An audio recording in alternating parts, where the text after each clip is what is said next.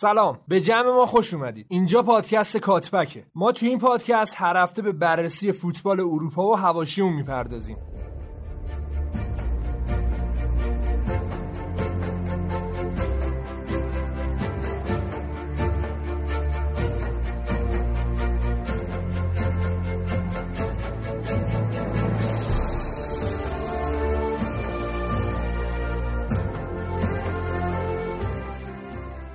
من امیر هستم و به همراه نوید و فرهاد و پارسا و با مشارکت مجموعه سسوت اسپورت هر هفته مهمان شماییم تا در مورد پدیده‌ای که عاشقشیم، یعنی فوتبال، با هم حرف بزنیم.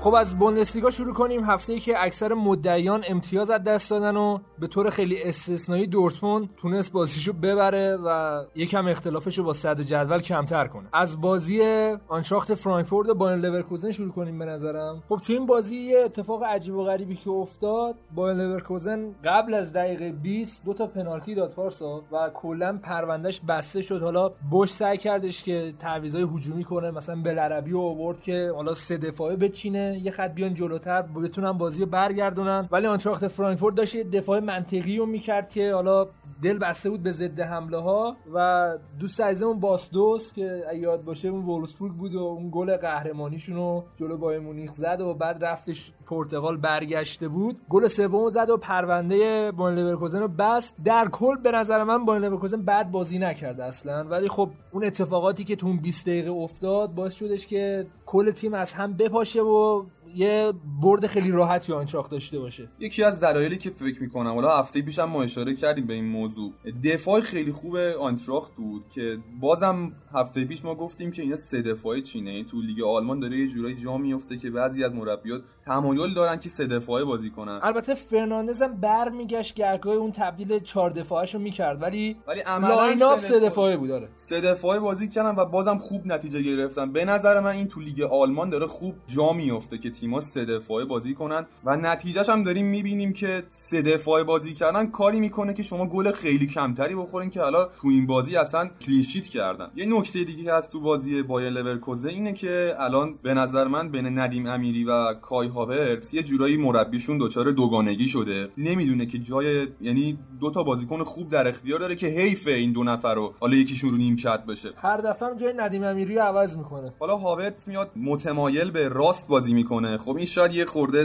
براش بد باشه. به هر حال هاورتز جوون خیلی آینده‌داریه، کیفیتش هم نشون داده. در عین حال ندیم امیری هم خیلی فوق‌العاده است، ولی خب حالا اگه هاورتز بیاد سر جاش به نظر من بهتر میتونه نتیجه بگیره لورکوزن و یه فکری به حال ندیم امیری بعد بکنن که چون حیفه بازیکن با استعدادی مثل امیری توی حالا پست غیر تخصصیش باشه یا رو نیمکت بشینه، چون حیفه که جفتشون همزمان با هم دیگه بازی نکنن. حالا بازی بعدی که می‌خوایم بهش اشاره کنیم بازی با و آیزبورگ. نکته یکی هست اینه که چند هفته است بایر مونیخ اصلا خوب بازی نمیکنه و بعد از اون نتیجه عجیب غریبی که توی چمپیونز لیگ به دست آوردن اشباع شدن، دقیقاً یعنی فشار روحیشون قشنگ تخلیه شده و به فکر بازی بعدی نیستن. ولی پارسا یه نکته رو اشاره کنیم در مورد بایر مونیخ. حالا من داشتم با یکی از بچه‌ها صحبت می‌کردم، نظرش در مورد پادکست و اینا داشت میداد، یه حرف جالبی زد، خودش طرفدار بایر بود، میگفت که سالها بودش که بایر مونیخ پست شماره ده نداشت، پست شماره ده خوب نداشت حداقل. یعنی بعضی موقع مولر میومد جای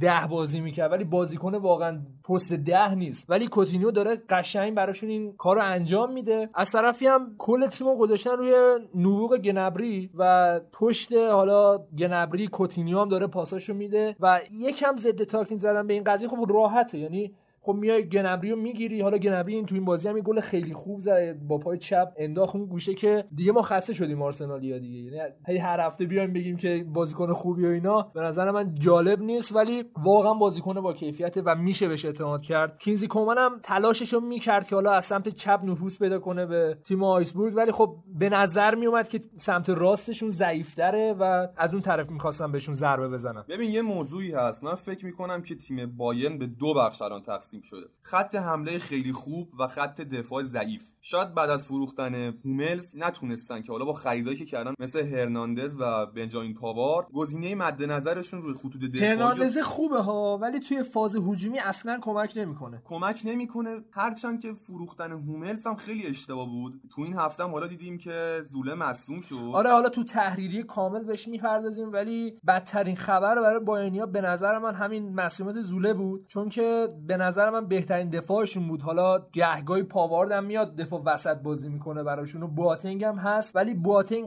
قشنگ بعد جام جهانی اصلا دیگه اون فرمشو از دست فرمشو از دست داد و فایده نداره که بیای بهش اعتماد کنی. و با ببینیم که توی زمستون اینا میتونن بازیکن بخرن یا نه تو دفاع. بعد میدونیم که اصلا کلا دفاع کم شده تو اروپا، یعنی بیای یه دفاع خیلی خوب بخری هزینه داره، بعد هزینه خیلی زیادی داره که نمیدن اصلا دفاعشون. بعد بایر مونیخ اصلا اینقدر هزینه نمیکنه برای دفاع، حالا برای خط حمله شاید دست روی سانه بذاره دوباره، ولی فکر نکنم رو دفاع همچین هزینه کنه و دوباره توی آلمان میچرخه. البته رهبری خط دفاعشون هم به عهده یه فرد بزرگی نیستش. الان ترکیبش رو نگاه می‌کنیم پاوارد زوله بود تو این بازی، کیمیچ بود و لوکاس هرناندز بود. رهبر مناسبی برای خط دفاعی نداشتن. شاید بهترین رهبرشون هم بواتنگ باشه که فرمشو کلا از دست داد. یکی دیگه هم میتونستیم به هوملز اشاره کنیم که هوملز هم فروختن. این اشتباهی بود که حالا مدیرای بایرن کردن تو ژانویه احتمالاً به فکر خرید یه مدافع میافتن. حالا توی خط هافکش هم بالاخره خاویر مارتینز بازی داد. حالا بعد از گریه‌ای که کرد واقعا ارزش داشت، ولی به نظر میاد که فوتبال بازی کردن و یادش رفته. یعنی در جریان بازی خب به حال نبوده نود دقیقه رو و بعد دقیقه هفتاد واقعا خسته شده بود. یه خبر خیلی خوبم برای بایرنیا این بودش که بالاخره گورسکا برگشت و میتونه در کنار تییاگو یه خط هافک خیلی جذاب و فعالی رو ایجاد کنه که اصلا ما میگیم دبل پیوت دیگه. یعنی گورسکا چون قابلیت دفاعی هم داره، به نسبت هم حالا هیکلش خیلی بهتر از تییاگو از نظر حالا تنه زدن و درگیر شدن، در کنارش هم تییاگو خب دیده فوتبالیش قوی‌تره، فضا رو خیلی خوب میشناسه، گورسکا هم خیلی خوب شوت میزنه و اگه گورسکا برگرده خب خط هافک بایر مونیخ جذاب‌تر میشه، به شرطی که دفاع بخرن، چون اینا فاز دفاعیشون به نسبت ضعیف‌تره دیگه. یعنی خاویر مارتینز خب دفاعیش بیشتره، تجربه حتی دفاع وسط هم داره. یه صحبتی هم که میشد به احتمال زیاد قراره که خاویر مارتینز بیاد یه خط عقب‌تر و دوباره توی دفاع بازی کنه. تخصصی‌تره تو دفاع آخه.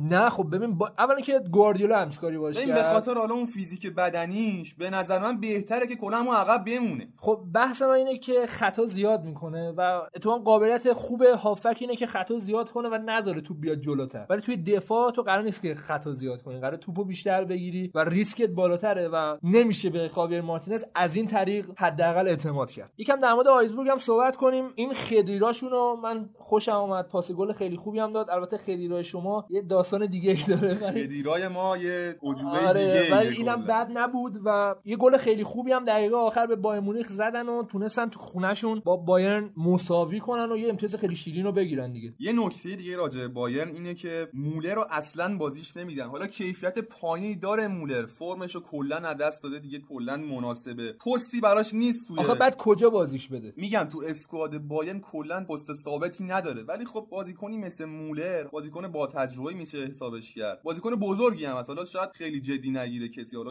بازیکن شوخ طبعی باشه ولی بازیکن بزرگی. این که کلا رو نیمکت میخ باشه یه خورده بده، تو روحیه‌اش تاثیر میذاره و شاید برف زمستون هم نبینه و تو ژانویه از بایرن جدا شه. یونایتد هم که حالا دنبال یه دونه خرید مهاجم نوک میگردن، شاید مولر بهترین گزینه براشون باشه. توان گنبری هم که صحبت کرده بود گفته بود که اصلا تصور بایرن بدون مولر، حالا این مولر مولر قبلی خیلی سخته و حالا تیکر هم انداخته بود که امکان داره مولر جدا شه دیگه. بازیکن بانمکیه، خیلی خوبه، دوستش دارم.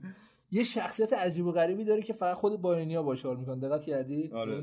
طرف منم باشه حال میکنم واقعا، بازیکن باحالی. خب دو تا بازی دیگه قراره بررسی کنیم. دو تا بازی کاملا متفاوت بودن. یکیشون بسیار کسل کننده بود و به نظرم مسخره بود، یکی هم به شدت جذاب و پر از موقعیت. بازی لایپزیگ و وورسبورگ و من حرف خاصی واقعا ندارم. پاسکاریا به شدت کند بود. دو تا تیم راضی بودن که اینا مساوی کنن و یه امتیاز حالا برای خودشون بگیرن. اگه بخوام از دید لایپزیگ و ناگلزمن هم نگاه کنیم، ببین خب وورسبورگ جزو معدود تیم‌های اروپایی که در حال حاضر هنوز باخت نداده و هدفش این بودش که خب به هر حال بیان یه مساوی رو تو خونهشون فعلا از این وورسبورگ آماده بگیرن. وورسبورگ هم از این موقعیت استفاده کرد، دید به حال لایپزیگ تلاش نمیکنه برای گل زدن، به همین یکی یک قانع شد و بازی با همین نتیجه تموم شد. نکته مثبت هایلایت های بازی رو که من دیدم اینطوری بود، فقط بازی سابیتسر و ورنر خیلی به چشم می اومد. ورنری که بازیکنی که حاشیه اصلا نداره و علیرغم اینکه وورسبورگ دفاع سه نفره چینده بود و خیلی فشرده بودن، به هر دری زد و بالاخره یه گل زد. ولی خب موقعیت هم کم نداشت، خیلی تلاش کرد تو بازی. بازیکن کم حاشیه، کلا گلم خوب میزنه و یکی از استعدادهای ناب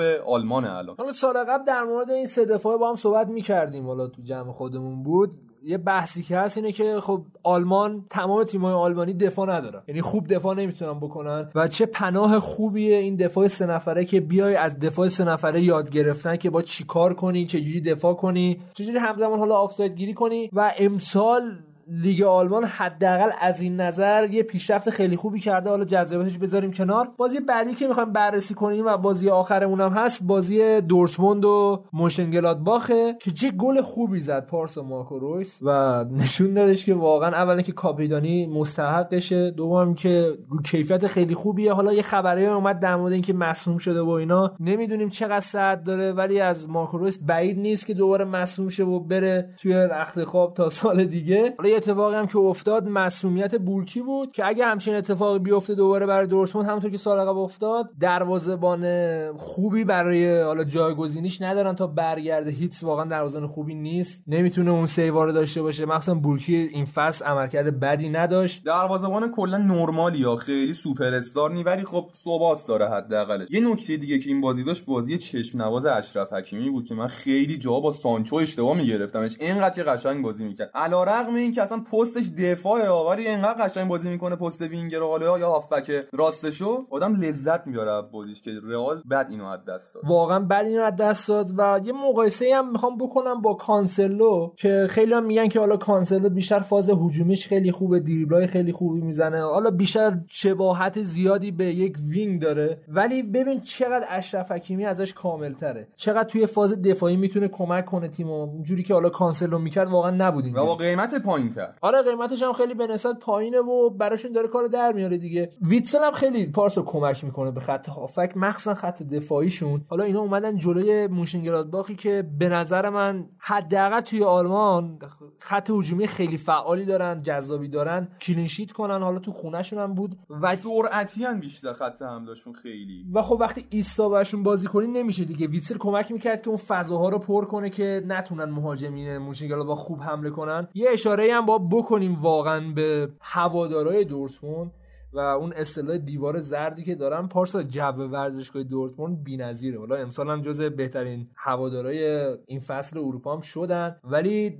حتما برین یه بار دیگه یه کلیپ تو یوتیوب بگردین دنبال اینکه اینا چی کار میکنن و چقدر منظم تیمشون رو تشویق میکنن، حمایت میکنن. سه دستم بره پوینت اینا همینجوری هم همینجوری میان تو ورزشگاه، لباس زردشون رو میپوشن و میرن ورزشگاه، اصلا دیوارشون رو تشکیل میدن. خیلی واقعا جو باحالی داشت. دورتموند با این سه امتیازی که آورد خیلی تونست خودش رو توی جدول بکشونه بالا و با بایر مونیخ هم امتیاز بشه. یه سری به جدول بزنیم حالا که داریم در مورد صحبت میکنیم. مونشنگلادباخ با این باختی که داد با شانزده امتیاز هنوز اوله، وورسبورگ شانزده امتیاز ولی هنوز نباخته، بایر مونیخ پانزده، دورتموند پانزده، لایپزیگ پانزده، فرایبورگی که حالا پیش بینی میشد یکم امتیاز از دست بده، میگم بازم بیشتر امتیاز از دست میده چهارده، شالکه که بد عمل نکرده هنوز میتونه برای کسب سهمیه لیگ قهرمانان یا حتی اروپا بجنگه، آینتراخت فرانکفورت از این بالاتر میاد، بایر لورکوزن هم این هم رقابت برای کسب سهمیه خیلی جذاب. حتی هرتا برلین هم حالا هفته‌های دیگه بیشتر در موردش صحبت می‌کنیم. من خیلی دوست دارم که حتی بررسی کنیم که هوفنهایم بعد ناگرزمن داره چیکار میکنه که به نظرم داره بازم جذاب بازی میکنه، حالا یکم فاز دفاعیشون بهتر شده. در انتها حالا وردر برمن هست، دوسردورف، برلین هست، کلن هست، آیزبورگ هست، آدربورنی هم که هنوز یه دونه بردم نداره. آره دیگه هفت باخت و منفی سیزده تفاضل. یه سری هم به جدول بهترین گلزنان بزنیم که لواندوفسکی با اختلاف دوازده تا گل زده که این هفته هم دوباره گل زد برای تیمش، خیلی آماده است. کلا روشنه. تیمو ورنر شش، رویس بیست و پنج، آلکاسری که حالا به نسبت مصدوم پنج، و حالا رقابت برای بهترین گلزن خیلی کم رنگ‌تره تا این جدول. اینجا لواندوفسکی واقعا معلومه که میگیره داره میکنه باشه. خب این از پرونده این هفته آلمان. بریم سراغ تحریریه.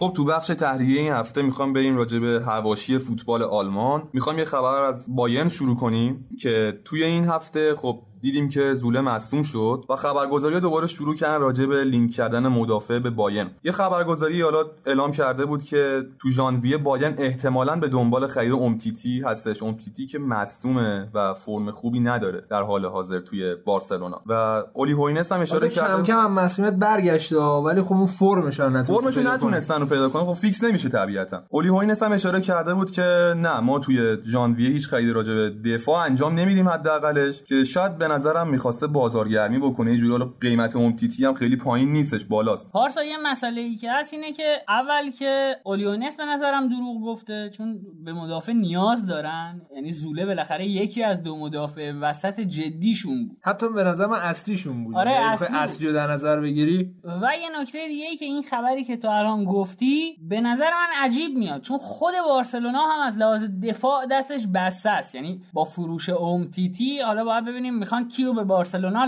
لینک کنن دیگه، چون امتیتی رو از دست بده عملاً او هم هیچ آلترناتیوی برای خط دفاعش مخصوصا توی مرکز خط دفاع نداره دیگه. بارسلونا یک کم خبر مشکوک به نظر میرسه، یعنی به نظر میرسه از این کارهای روزنامه‌های انگلیسیاست که ولی نیاز دارن یه دفاع قطعاً میخوان. آره قطعاً دفاع میخوان و اون چیزی که اولی هوینس گفته به قول خودت شاید برای این بوده که خیلی تیغشون نزنن توی بازار. مصطفی نمیگیره فکر کنم مجانی به خدا میخوان دیگه، من نیاز ندارم. چرا ولی مصطفی رو احتمالاً با جای عروسک آویزون کنه، مثلا آینه ماشینش. به این درد بیشتر میخوره. مثلا این سگا دیدی سرشون تکون میخوره تو دستم جاینا مد شده، دیدی عروسکو سگ نی ایموجیه. آره ایموجیه. آره اون چیزی که من گفتم این سگ گردنش. آه یادم اینجوری. یه نکته دیگه هم در مورد بایرن، حالا تنهاخ مسابقه کرده بود، حالا چیزی که توی روزنامه‌ها و اینا اومده بود که من تقریباً دیگه پنجاه سالم شده و میدونم که آینده مربیگریم توی آجاکس نیست و خودم مشتاقم که برم بایر مونیخ، ولی حالا ببینم شرایط چجوریه. به نظر من گزینه جذابیه برای بایر مونیخ، چون که اینا حالا معتقدن که با جوونا رو اول بسازیم بعد میتونیم سوپر استار بهشون اضافه کنیم و تنهاخ مربی هستش که بتونه همچین کاری کنه و متخصص حداقل لیگ اروپا هست، یعنی بلده چجوری تو اروپا بازی کنه، چیزی که بایر مونیخ خیلی وقت بهش نیاز داره. امیر شاید تنهاخ بهترین گزینه برای بعد از گواردیولا برای بایرن بود، یعنی اگر دقیقاً این درخششی که با آژاکس داشت رو چند سال قبل نشون میداد توی اروپا، شاید تنهاخ بهترین گزینه برای ادامه پروژه گواردیولا توی بایر مونیخ بود و فکر میکنم الان هم اگه تنهاخ بتونه بره بایرن آینده درخشانی داشته باشه. یعنی من پروژه تنهاخ بایرن رو خیلی جذاب میبینم. خیلی نبید در مورد نایرزمن هم صحبت میکنن، یعنی اون تجربه که داره به دست میاره مثلا توی لیگ قهرمانان اروپا باعث میشه که این حالا بایر مونیخ مشتاق شه که اینو به عنوان سرمایه‌اش قبول کنه. نکته خوبش هم هست اینه که آلمانیه و به دردشون میخوره دیگه، اینا هم که معتقدن که مربیمون حتما با آلمانی باشه. البته خیلی هم معتقد نیستن، چرا مثلا گواردیولا آلمانی نبود، الانم که کوآچ. خب کوآچ یکم استثنایی دیگه، این خیلی وقت بود که توی بایر مونیخ خودش بازی کرده بود، مربیگری کرده بود توی خود آلمان و تجربه اولا با فرهنگ آلمان داشت، اونم که زبان آلم... آلمانی رو خیلی خوب میدونست و اینا باعث شدش که حالا اینا بگیرنش. در کل علاقه شون اینه که مربی آلمانی بالا سر تیم باشه. آره از این نظر حق با تو، یعنی کوآچ میشه به عنوان یه شرق اروپایی آلمانی شده حداقل بهش نگاه کرد. به هر حال من که امیدوارم بایر موفق نباشه هیچ وقت.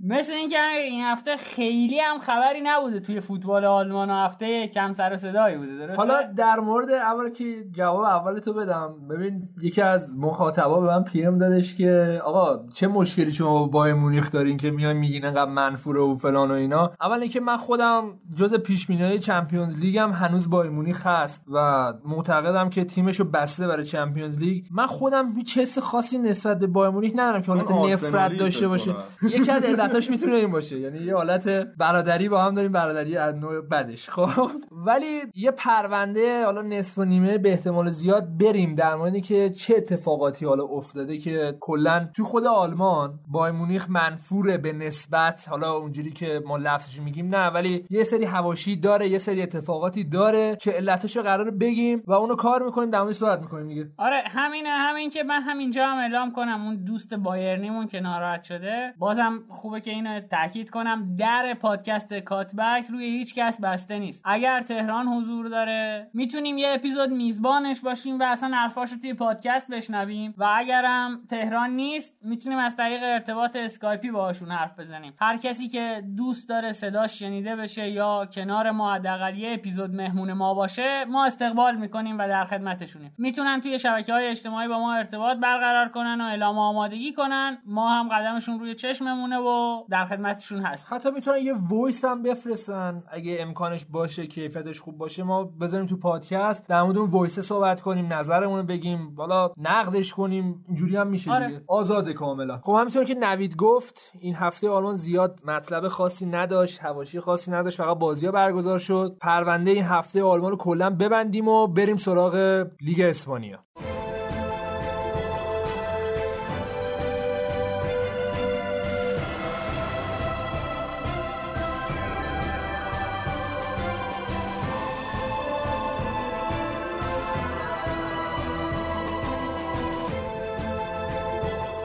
بریم سراغ لالیگا. تو این هفته بیشتر میخوایم به حالا رئال مادرید بپردازیم، رئال مادریدی که اصلا وضعیتش خوب نیست. حالا مسئولیت ها هست برای رئال ولی اینا بهونه نیست. من اگه امکانش باشه میخوام یکم به زیدان بتوپم، حالا هوادار رئال مادرید امکان داره ناراحت شن، ولی خب وضعیت رئال اینجوری هستش که یکم نقد حداقل به زیدان وارد شه. اون رئالی که زیدان تحویل گرفت و حالا قهرمان چمپیونز لیگش کرد، نه تنها یک بار بلکه سه بار، اینجوری بودش که ببین پیکره دست بنیتز بود و تیمو خوب ساخته بود. حالا این نظر منه، مثلا حالا فرهاد خیلی با بنیتز مشکل داره، ولی بازیکنایی که اضافه کرده بود بنیتز بازیکنای خیلی خوبی بودن که حالا به کارشون اومد. و زیدان تنها کاری که کرد حالا تو این سه سال، اون بوست وحشتناک روحی بود که به بازیکنای رئال مادرید داد. و چون که خود باشگاه رئال مادرید باشگاه خیلی قدرتمندیه، توی اروپا خیلی مطرح و هوادار زیاد داره، همه اینا دست به دست هم دادن که زیدان موفقیت‌ها رو کسب کنه. ولی اگه بخوایم از دید تاکتیکی به این قضیه نگاه کنیم، حال الان رئال مادرید اینجوری نیستش که زیدان بیاد نجاتشون بده، چون الان مشکل مشکل روحی هست. حالا اینو بذاریم کنار، ولی بازیکنای اضافه شدن که بتونن یکم از نظر روحی تقویت پیدا کنن. به هر حال هزینه زیادی کردن. همین هازارد خب سوپر استار لیگ جزیره بود، ولی از نظر تاکتیکی واقعا رئال مادرید مشکل داره. یه مصاحبه هم زیدان کرده بودش که حالا بعد بازی گفتش که شما میتونید در مورد ترکیب من صحبت کنید، اشتباهاتی کردم، ولی این نظر من بوده، من اینو تصمیم گرفتم و الان خیلی عصبیام، نمیتونم در موردش صحبت کنم. البته همین یه نکته‌ای که هستش این وسط اینه که زیدان از روز اول نقل و انتقالات پافشاری کرد که من پوگبا رو میخوام و رئال کلی خرید کرد و کلی هزینه کرد، ولی اون یعنی گیلاس روی کیکی که زیدان میخواست و نتونستم براش بگیرن. خب من معتقدم حتی پوگبا هم اگه تو این تیم بود بازم نمیتونست نجاتشون بده. اینا خط هافکشون خط هافکی هستش که خلاق باشه، بیشتر یه تخریبگر رو نیاز دارن. حالا کاسمیرو گهگاهی کمک میکنه ولی اون عملکرد سابقش رو نداره. ایسکو خیلی از فرم سابقش خارجه و اون سردرگمی هنوز توی زیدان هست. حتی اگه پوگبا هم بود این مشکل براش بود و اتفاق زیاد خوبی نیست. حالا صحبت میکنن که رئال مادرید تنها یه دونه باخت داشته توی لالیگا، ولی اونجوری که باید شاید پارسا بازی نمیکنن واقعا. حالا من نمیدونم مشکل دقیقاً از کجاست و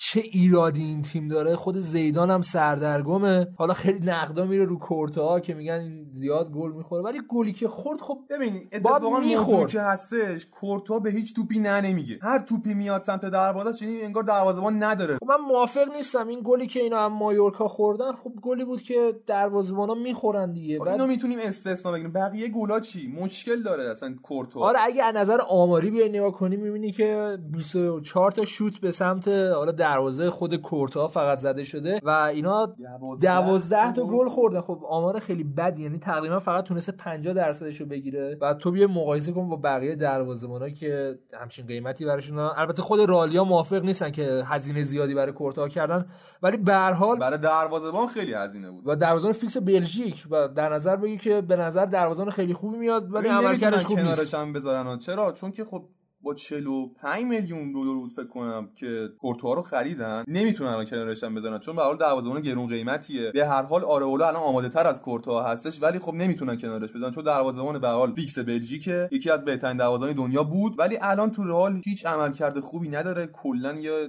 انسان بی‌انگیزه است و فرمشو کلا از دست داده دیگه. یکی دیگه از نکاتی که میتونم به تیم زیدان اشاره بکنم وابستگی زیادش به مارسلو، کارواخال و شاید راموس و مودریچ بود که این بازیکن‌ها شاید بگیم حالا اگر راموسو بگیم به فرمش داره برمیگرده کم کم، ولی کارواخال و مارسلو اصلا روزای خوبی ندارن یه جورایی به نظر من و اون بوست روحی که اشاره کردی و نیستش دیگه تو اینا و شاید یه جورایی زیدان باید تحریک کنه اینا رو که آقا به خودتون بیان. میدونید ما چرا این حرفو میزنیم؟ رئال مادرید بازی جلوی پاریس، حالا ویارئال و حتی مایورکایی که بازی کردن و تو دقیقه ابتدایی گل خورده، این نشون میده که بازیکن هنوز تو جو بازی نیست دقیقه اول و تیمو وا میده و دیگه خیلی سخته که بازی برگردونه. یه چند تا تیتر دیگه هم من میگم در مورد این مسئله که رئال نتیجه نمیاره، نکات جالبیه، بیشتر نکات آماریه تا تحلیلی، چون گفتم تحلیل رئال الان خیلی سخته و کار خود زیدان هم نیست انگار. تا این لحظه شانزده بازیکنشون دچار بیست و دو تا مسئولیت شده، خریدای ناقصی داشتن، اینا تقریبا سیصد میلیون خرج کردن ولی هیچ تأثیری مستقیمی حداقل نظر خرید توشون نمیبینی و مشکل سانتیاگو برنابو دیگه، سانتیاگو برنابو سانتیاگو برنابو سابق نیستش که تو بیای بترسی. هر تیمی با هر تاریخچه‌ای با هر حالا قدرتی توی زمین رئال خیلی راحت بازی میکنه و انگار نه انگار که زمین حریفه. ببین نمیتونیم الان، واقعا عجیبه برامون که ما بگیم ایراد از زیدانه یا ایراد از بازیکناشه، یه جورایی گیج شدیم که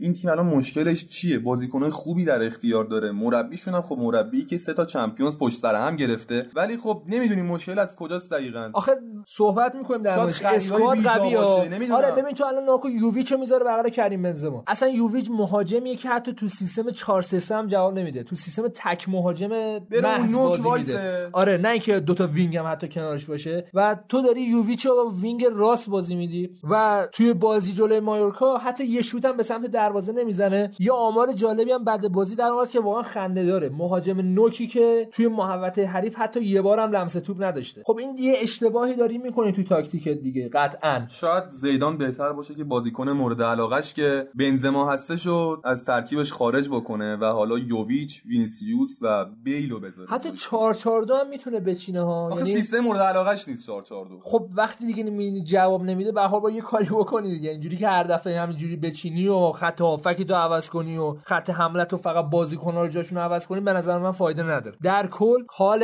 رئال مادرید اصلا خوب نیست، چه نظر کیفیت چه نظر فشارهایی که داره به سمت زیدان میاد و جالب دقیقاً همینه که فعلا کسی نمیدونه چرا، حالا بعداً مشخص میشه. یه نگاه مختصرم حالا به بازی اتلتیکو و والنسیا داشته باشیم. مشکل اتلتیکو رو چی میدونی پارسا؟ چرا اینا نتیجه نمیارن در حالی که به نظر من بد بازی نمیکنن؟ ببین اتلتیکو خیلی خریدای قشنگی کرد تو بازار نقل و انتقالات، فروش‌های خیلی خوبی داشت و خریدهای خیلی بهتری داشت. اگه ما یه قیاسی بیایم بکنیم بین خرید و فروشاش می‌بینیم که اون تیم دقیقاً همون تیمه، فقط بازیکن‌های جوان‌تر و با کیفیت‌تر جذب کردن. البته فیلیکس مصدوم شده. آره خب ولی به نظر من سیمونه مربی نیستش که تمام بار تاکتیکی رو بذاره رو دوش یه نفر و فیلیکس حالا جوون نوزده یا بیست ساله‌ای که کل بازی به چرخونه نیست. شاید نقش گریزمان نمیتونه اونجوری بازی کنه برای اتلتیکو. خریداشون خیلی خوب بوده، همین نمیدونم چرا نمیتونن نتیجه بگیرن. شاید به خاطر این باشه که تیمشون خیلی کسل کننده بازی میکنه، بازیکن‌ها نمیتونن اینجوری کنار بیان، بازیکن‌ها هجومی داره. یا شاید هم میل هجومیش بیشتر شده، یعنی از اون فلسفه قدیمیش که میگفت دفاع کنید و ضد حمله خارج شده و بیشتر سعی میکنه حمله کنه و بلد نیست حمله کنه. بازیکنایی داره که خیلی هجومیان ولی تیمشون دفاعیه. شاید حالا من یه چیز جالبم بگم، به نظرم مشکل اتلتیکو الان گریزمانه، یعنی یه مهاجمی که بیاد برات اون کارهای دفاعی رو انجام بده و به موقع برات حمله کنه، توپای عجیب و غریب و گل کنه، سوپرستارشون باشه. آره و یاد باشه یه سری توپای این آدم گل کرد که الان واقعا اتلتیکو نداره همچین بازیکنی و داره ازش ضربه می‌بینه. حالا اینا با والنسیا مساوی کردن، چیزی که جالب بود برای من و هنوز جالبه عملکرد خوبه گابریل توی والنسیا داره جواب میده. اصلا من خیلی تعجب می‌کنم که این آدم واسه چی داره اول بازی می‌کنه بازیکن دوم که خیلی خوب داشت دفاع والنسیا رو انجام میداد، کم سوتی داد و جز بازیکن‌های خیلی خوب زمینم شد. سی اس ان هم توی والنسیا داره خوب بازی میکنه. تیم والنسیا هم تیم جذابیه، یعنی بازیکنایی داره که عملاً از تیمشون پرت شدن و توی این تیم دارن جواب میدن. در مورد پاره‌خام حالا هفته پیش صحبت کردیم، این هفته هم به نظر من بهترین بازیکن این هفته لالیگا بود. حالا میشه صحبت کرد بازی بارسا که بازیکن خیلی خوبی بودن، ولی تاثیرگذاری که پاره‌خو تو زمین داشت به نظر من عالی بود. چه گل قشنگی هم زد پاره‌خو، دقت کردی؟ آره آره گل خیلی خوبی هم بود.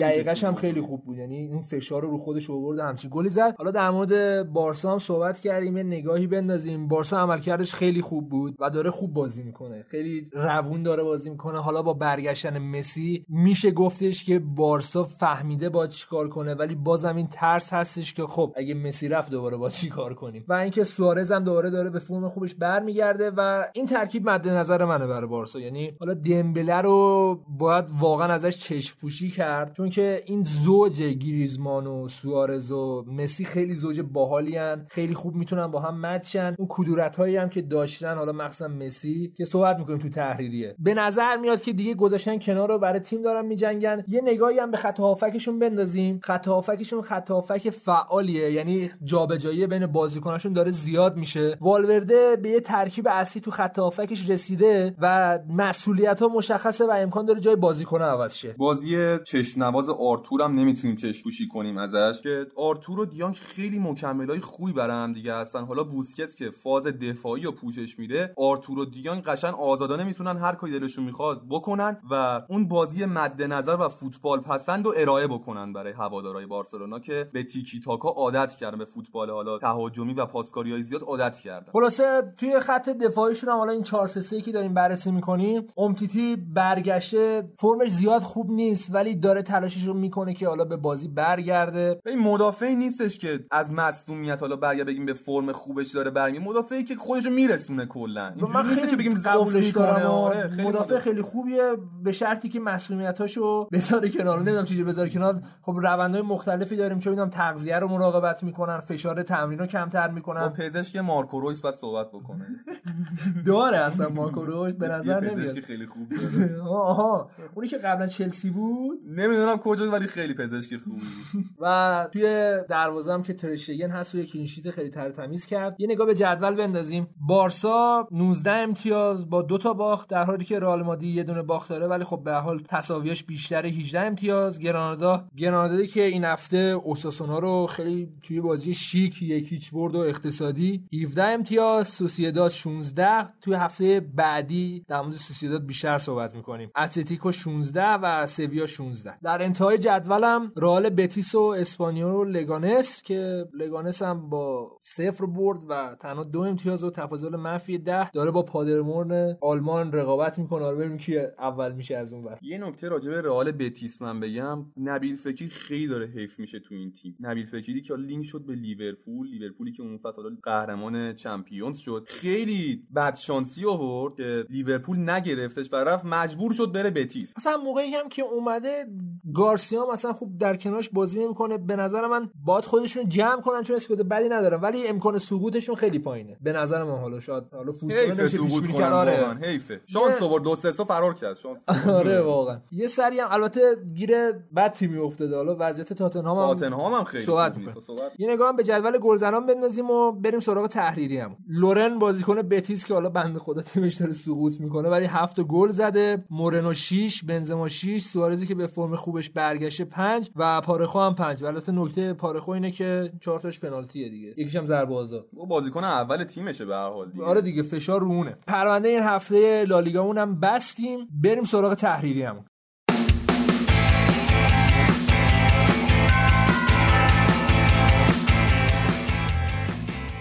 خب تحریریه اسپانیا اونو با یه مسابقه از مسی شروع کنیم که حالا صحبت کرده بود در مورد وضعیت نیمار و گفته بود که بعضیا تو خود باشگاه و هوادارا زیاد میل نداشتن که حالا نیمار بیاد و من تابع باشگاه هم که اینم جای بحث داره دیگه. اون فشاری که حالا قبلا گذاشته بود و حواشی بودش که خیلی دوست داشت که نیمار برگرده، حالا همچین مسابقه کرده که یکم جو آروم کنه. خب به نظر میرسه اختلافاتی که بین سران باشگاه بارسلونا و بازیکن‌های ستاره این تیم که حالا خیلی هم هم محبوب طرفداران، داره یه جورایی نمایان میشه و این شکاف رو داره نشون میده که حالا بازیکن‌ها از یه سری سیاست‌های باشگاه که یکی از اونها حمایت از والورده است خیلی راضی نیستن، حتی تو نقل و انتقالات هم خیلی خوشحال نیستن از عملکرد تیمشون. برادر راجع به بارتومئو صحبت کردی، موندو دیپورتیو یه خبری کار کرده که به نظرم می‌خواسته یه جورایی بازارگرمی بکنه یا بره رو مخ طرفدارای بارسا، این بوده یا که یا جو خود باشگاه رو آروم کنه، اینم هستا شاید می‌خواسته به هم بزنه. آره اینم واسه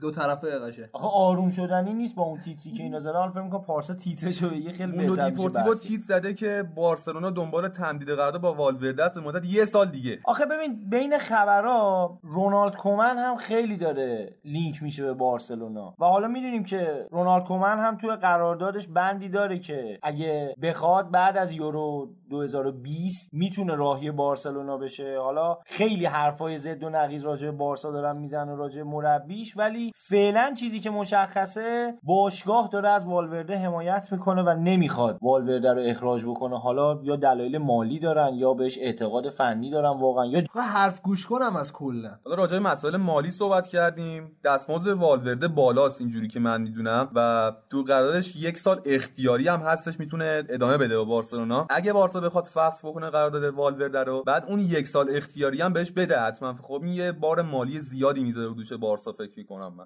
فکر میکنم زیادی رو والورده حساب کرده بودن که تبدیل بشه به ستاره نیمکت. این قراردادی که بستن و با ایرانی‌ها یه مشورتی کردن قشنگ، یعنی سبک قرارداد سبک ایرانیاست. میگم حالا خیلی این اتفاقات توی فوتبال اروپا هم میفته منتها صداش در نمیاد، ضمن اینکه خب ببین باشگاه‌های اروپا اونقدر درگیر مسائل مالی نیستن، حداقل تیمای بزرگی که ما دنبال میکنیم خیلی بند یه میلیون و دو میلیون و پنج میلیون نیستن و این بهشون فشار نمیاره که اخبارش درز بکنه به بیرون. ولی به نظر چیزی که میاد اینه که والورده زیادی روش حساب شد، یعنی از اول اینا فکر میکردن والورده میاد یه انقلابی تو باشگاهشون به وجود میاره، ولی حداقل از برخوردی که هوادارا با والورده دارن میشه اینو فهمید که خیلی روش کسی حساب نمیکنه و همه هم یه جوری خواستار اینن که والورده این تیمو ترک بکنه. خب فکر میکنم از بحث والورده حالا بگذریم، به بحث مهمتری هم بپردازیم که این روزا نقل محافل مطبوعات اسپانیاست و حتی باشگاه اروپا خیلی دارن راجبش صحبت میکنن، توی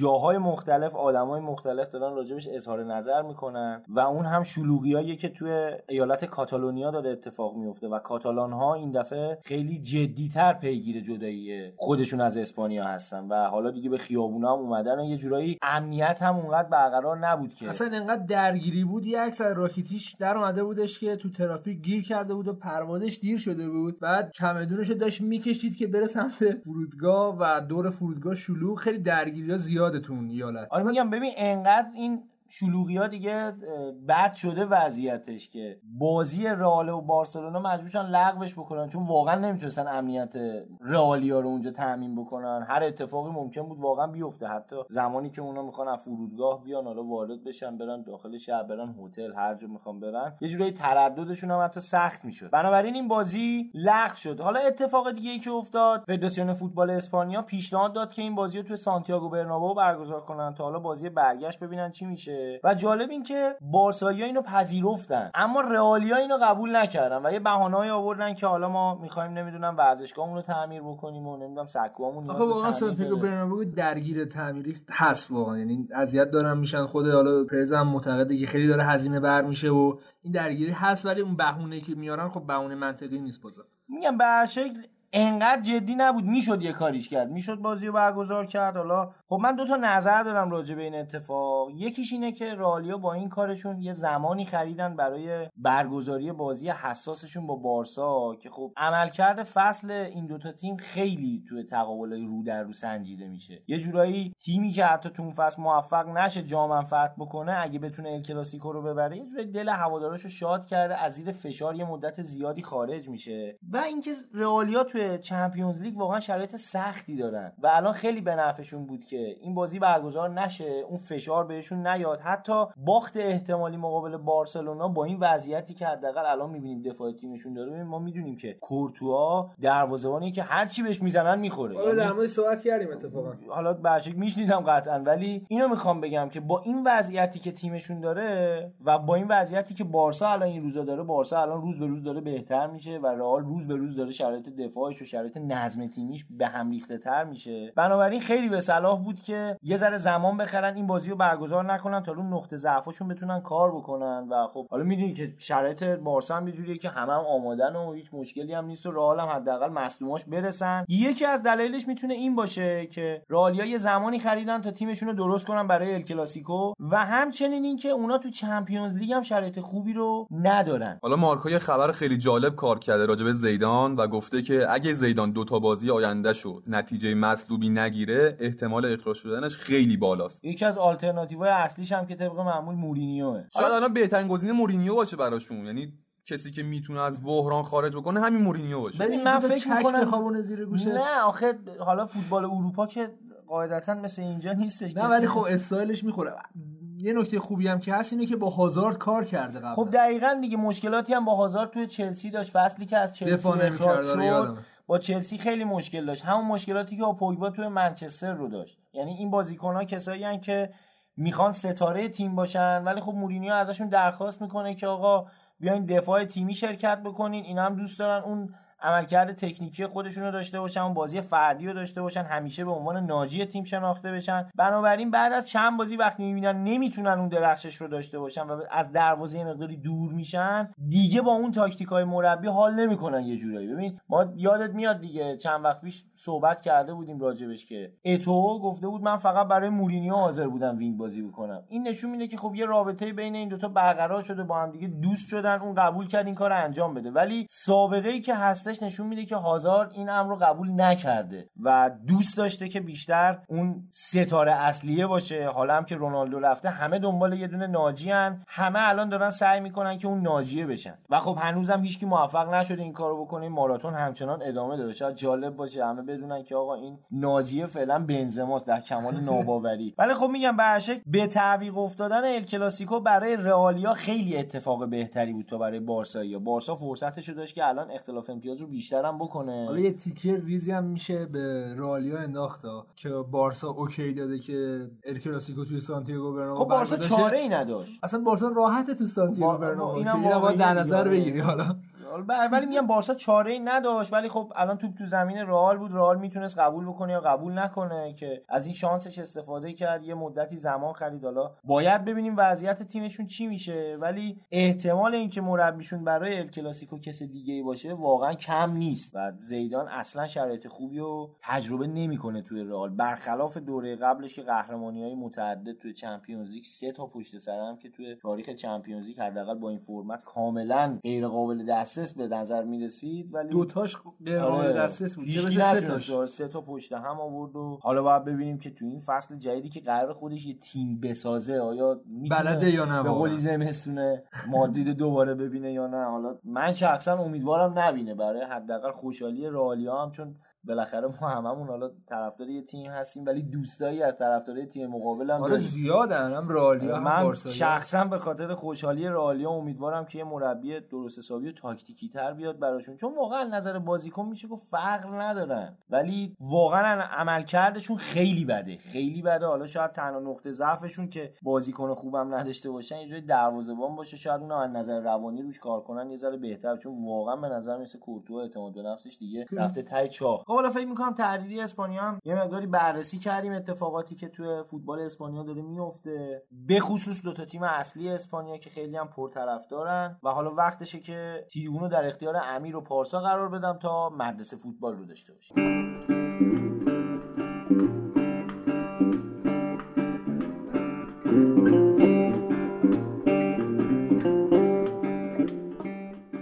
هفته پیش که در مورد ایسی صحبت کردیم و یه بحث جدیدی رو توی پادکست، یه قسمت جدیدی رو توی پادکست اضافه کردیم به نام مدرسه فوتبال، کلی کامنت مثبت خوردیم، کلی نظرات مثبت گرفتیم و تصمیم گرفتیم که یکم حرفه‌ای‌تر و بنیادی‌تر به این قضیه نگاه کنیم. حالا ما به ایکس جی اشاره کردیم. یه مبحث دیگه هم بود به اسم ایکس ای امیر که ما نگفتیم. دقیقاً همون ایکس جی ولی راجع به پاس گله. آره اسیست ایکس جی حالا expected goals و ایکس ای expected assist. اون پاس گل دیگه هیچ فرقی هم با اون ایکس جی نداره، فقط راجع به پاس گله، چون ما سعی کردیم دیگه خیلی بحثو اضافه تر نکنیم و نکته خیلی اضافی که به درد نخوره نگیم توی پادکست. آره. همونه ایکس جی و ایکس اسیست فرق زیادی با هم دیگه ندارن، فقط راجع به گل و پاس گل. حالا این هفته من تصمیم گرفتم که یکم بنیادی‌تر این قضیه رو کنیم و شروع کنیم که اصلا آنالیز چیه، که هفته‌های دیگه اول که بگیم که این قسمت مثلا این جای آنالیزه، بعد دیگه بازش کنیم.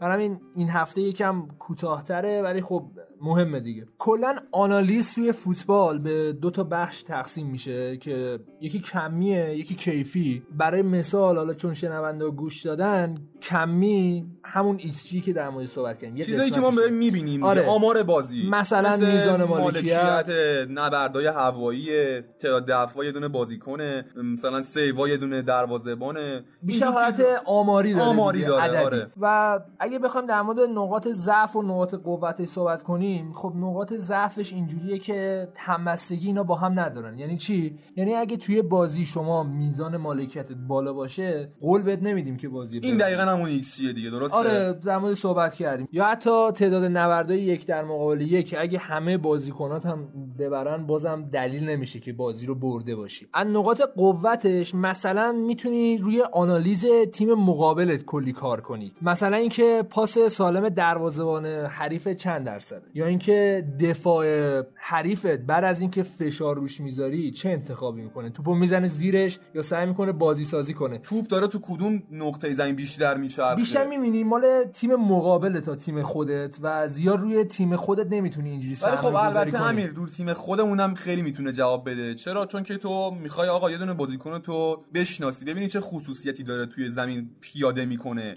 و نکات بارزش چیه. مثلا تو میتونی یه دونه هافک تو در نظر بگیری، ببینی این هافبک آقا تهاجمیه بیشتر، پاس خیلی خوب میده، پاس بلند خیلی خوب میده، اصلا هافبکی که کثافت کاری میکنه. حالا اینجوری میتونی بشناسی که کدوم بازیکن حالا بیشتر مناسب دفاع، هافبک دفاعی، هافبک چپ، راست، چه جوریه. اینجوری برای علاوه آماری یه دونه مربی میتونه خیلی خوب به دست بیاره ترکیب و چینش مورد نظرش. حالا جدیداً هم مود شده که به بازیکن‌ها حتی تو حین بازی هم جی پی اس وصل میکنن و حالا بیشتر همون آنالیز کمی رو مد نظرش قرار که اصلا همه جا هست. آره. جی پی اس. حالا یه نگاهی هم به آنالیز کیفی داشته باشیم. خب آنالیز کیفی برای من جذاب‌تره چون به هر حال بیشتر درگیره با متن. کل موضوع اصلا همینه. آره بیشتر، ولی خب آخرش میگیم که چه آنالیزی و آنالیز خوبیه. ببین کیفی به دو تا بخش تقسیم میشه، یه بخش گروهی، یه بخش تیمی. خب بخش گروهی شما یه تصویر رو در نظر بگیرید، یکم سخت توضیحش ولی چون بیشتر حالت ما داریم گفتاری میگیم دیگه. ولی اینجوریه که فرض کنید دفاع تیم شما توپو دستش داره، حالا یه بازیکنش، و مهاجمین حریف دارن روش فشار میارن، اون انتخابی که میکنه که توپو برگردونه به دروازه‌بان، یا اگه شما دارین از سمت راست بهش فشار میارین، یعنی مدافع مرکزی که متمایل به سمت راسته، توپو میده به سمت چپ، یعنی میده به دفاع سمت چپتون و شما فشار رو بیشتر بدی سمت دفاع چپ. خب این مسئله میشه آنالیز کیفی گروهی. و همینطور که متوجه شدین یه گروهی از بازیکن‌های حریف دارن روی یک دونه از بازیکن‌های شما فشار میذارن، کل تیم حریف نیست. ولی بحث تیمی که میاد وسط، دقیقاً اون تصویری که ما از بالا گهگاهی میدیدیم که خیلی توی تیم‌های سیمونه معروفه، اینجوری که از بالا وقتی می‌بینیم چهار چهار دو رو داریم می‌بینی که اینا دارن پیاده می‌کنن، یا اون لاین‌آپ‌های اول بازی بیشتر روی کیفی تیمی داره تاثیر میذاره و گهگاهی هم کیفی روی مسئله تحلیل ذهنی بازیکن‌ها میره که اینجا برای من جذاب‌تره چون بحث روانشناسی اونا هم روش تاثیر میذاره. همین حالا یه بحثی که هستش، ما الان آنالیز مطرح کردیم و شاید خیلی از کسایی که فوتبالو میبینن شاید بگیم آماتور میبینن فوتبالو و آنالیزو حالا در همون سطح ابتدایی و اولیه میشناسن، فکر میکنن که حالا مثلا فلان مربی فلان بازیکنو بازی نمیده، باش حال نمیکنه، یا اینکه مثلا این بازیکن چقدر خوبه چرا بازیش نمیدی. دقیقاً شاید این نکته الان اینجا به کارمون میاد که شاید این کیفیت کمی خیلی مهمه، میدونی، آنالیز کیفی و گروهی مهمه که کدوم بازیکنو بهتر با هم دیگه همکاری میکنن، کدومشون وظایفشون رو مثلا با اون بازیکن مچتره یه جورایی، میدونی اینجوری میگن. آره این حرفی که میزنی درسته و حتی یه چیز باحالی هم که این آنالیز داره بخش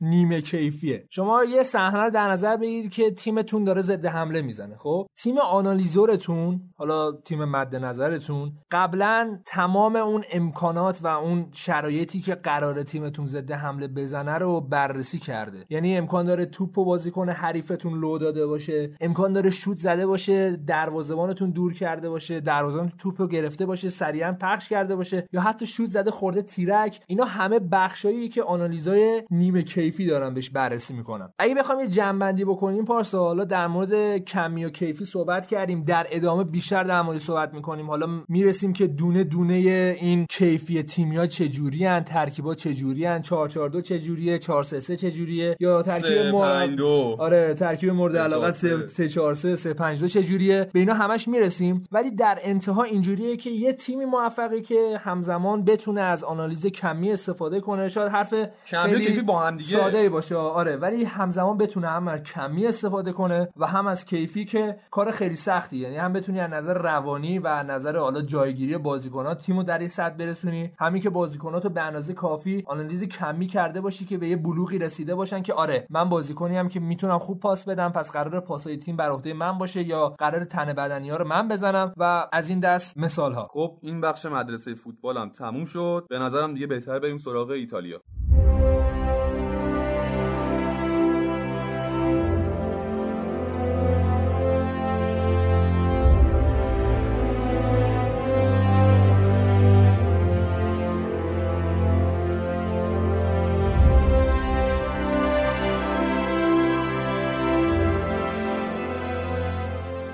دوستان در خدمتتونیم با بررسی هفته هشتم سری آ. من نویدم، کنارم هم فرهاد و پارسا هستن که قراره با هم در مورد این هفته سری آ صحبت کنیم. توی این هفته ما بازی یوونتوس و بولونیا رو مفصل براتون در موردش صحبت میکنیم، یه سری هم میزنیم به بازی‌های مهم دیگه هفته مثل آتالانتا و لاتزیو یا اینتر و ساسولو، میلان و لچه، و بعدش هم با تحریریه در خدمتتونیم. خب فراد جون از چه بازی شروع کنیم؟ خب به نظرم اگه موافق باشیم بریم یه سر به بازی اینتر و ساسولو بزنیم، ببینیم اونجا چه اتفاقاتی افتاده، بعد بریم یه بحث جامعی داشته باشیم راجع به یوونتوس و بولونیا. اوکی آقا در خدمت. خب بازی بود که نوید همونطوری که میدونیم ما بالاخره گربه‌سیا رو کشتیم، اونم تو خونه‌اش کشتیم. حالا شاید خیلی‌ها نگاه بکنن بگن که آقا اینتر مثلا چهار سه ساسولو رو برده، خیلی مثلا نتیجه خوبی نیست، ولی واقعا اگه یه ذره بازی اینتر رو قبلا دنبال کرده باشیم می‌بینیم که همین ساسولویی که اصلاً تیم جالب بی نیست ما رو به خاک و خون کشیده بارها و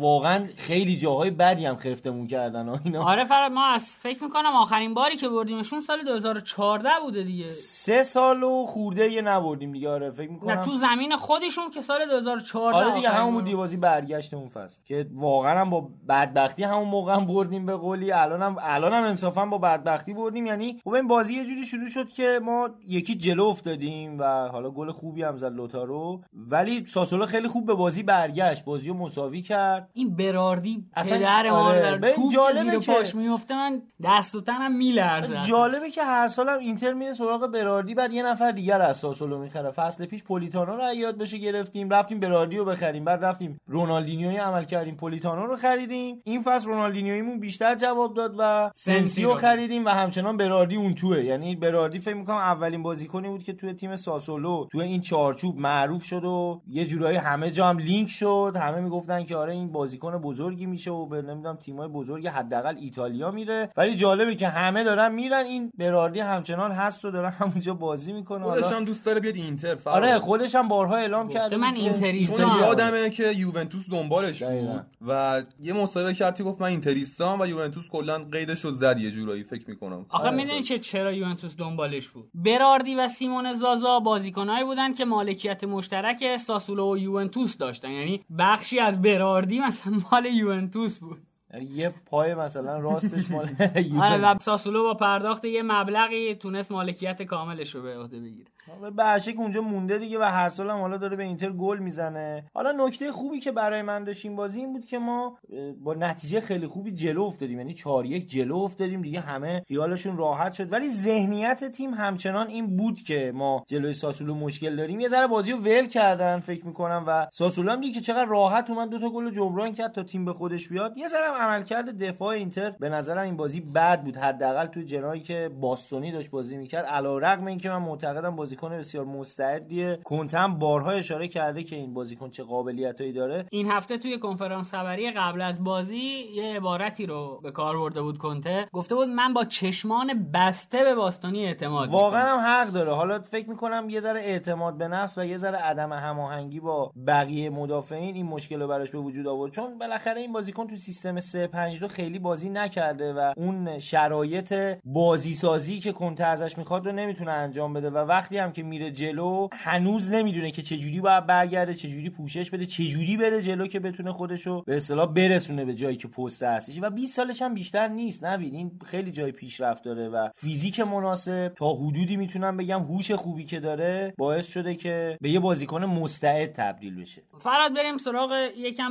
بازی رو جدی‌تر در موردش بحث کنیم. یه نکته مثبتی که باز برای اینتر وجود داشت این بود که لوکاکو توی جریان بازی گل زد و من فکر می‌کنم این گل دقیقاً گلیه که کنته ازش می‌خواد. دقیقاً. یعنی با فیزیکش یکی رو کنار گذاشت، کامل محو کرد با قدرت بدنش و بعد تک به تک بود. دقیقاً بکنی باهاش داشت میومد مدافع ساسولو و نمیتونه زورش نمیچربید بهش. آره زورش نرسید. بتونه توپشو بزنه. و خب یه اتفاق عجیبی هم که افتاد این بود که یه پنالتی دادن لوکاکو، یه پنالتی دادن لوتارو مارتینز. فکر می‌کنم این شرایطیه که خود این دو بازیکن با هم دارن، چون توی اخبار میشنویم که خیلی با هم دیگه رفیقن و خیلی هماهنگیشون تو زمین هم اینو نشون میده که خیلی دوستن با هم دیگه و به نظر میاد که این مهر تاییدیه به اینکه این دو تا مثلا هیچ مشکلی با هم ندارن، رقابت با هم ندارن و برای هم حتی گلسازی هم میکنن. و بچه‌ها یه نکته خیلی مهمه دیگه که این بازی داشت، سنسی تو بازی این بازی نبود، درسته مصدوم شده بود و بازی دادن به گالیاردینی بود. گالیاردینی دقت پاسش خیلی خوب بود و تو جریان بازی میشه گفت خلأ سنسیو تا حدودی پر کرد برای تیم کنته و هشتاد و نه درصد دقت پاس داشت. خیلی خوب بازی کرد، فضا رو برای روزوویچ و بارلا خیلی باز گذاشت و این نکته‌ای بودش که حالا اگه سنسی بازم مصدوم بشه یا نتونه به دلایلی ازش استفاده بکنه، میتونه از گالیاردینی بهره بکشه و حداقل وسینو رو که کابوس اینتریاست رو کنار بذاره. خب میدونی وسینو من خیلی خودم معتقدم که این بازیکن یکی کسی که باید پشت محوطه بازی کنه.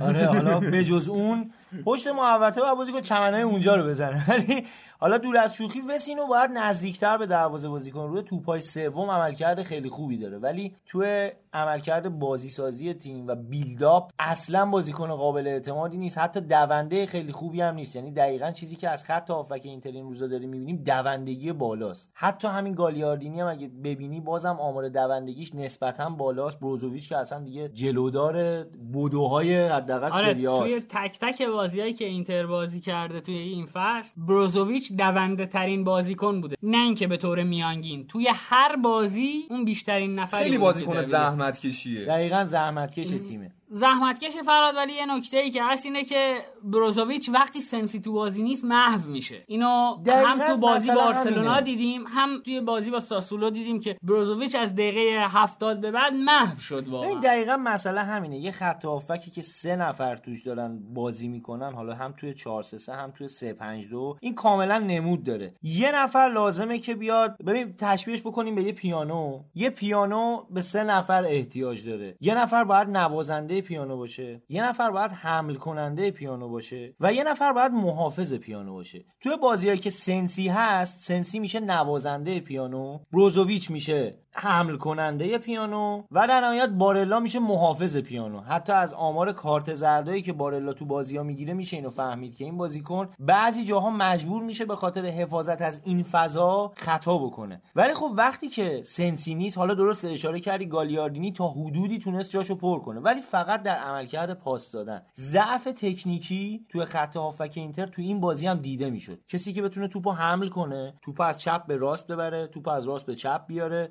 ریتم بازی رو به خودش دیگه. و اینکه بتونه بهترین انتخابو برای پاس‌های ریسکی داشته باشه. گالیاردینی اکثر پاسایی که میده پاساییه که تو اون فضای خط میانیه. کوتاه پاساش بیشتر. یا فضای خط میانیه. دقیقاً فراد، من اتفاقا می‌خواستم به پارسا هم اینو بگم که اول که گالیاردینی برای بازی‌های بزرگ به درد هیچی نمیخوره. توی همین بازی هم درست نود درصد پاس دقیق داده بود، ولی از سی و پنج تا پاس درستی که داده بود دوازده تاش رو به عقب بوده. یعنی این خودش فکر می‌کنه فقط تو حفظ توپ شاید کمک کنه. پاس هرز هم زیاد میده، یعنی به قول مجید جلالی پاسای یه امتیازی میده، ولی خب خیلی بهتر از وسینو که توپو کلا لو میده. این در حال رو به عقب کار میکنه، ولی خب یعنی شما منو هم بذاری جای وسینو پاس اشتباه نمیده. حتی من فکر میکنم اگه اون نقطه‌ای که وسینو بازی میکنه رو خالی هم بذارن، اون خالیه بهتر بازی میکنه.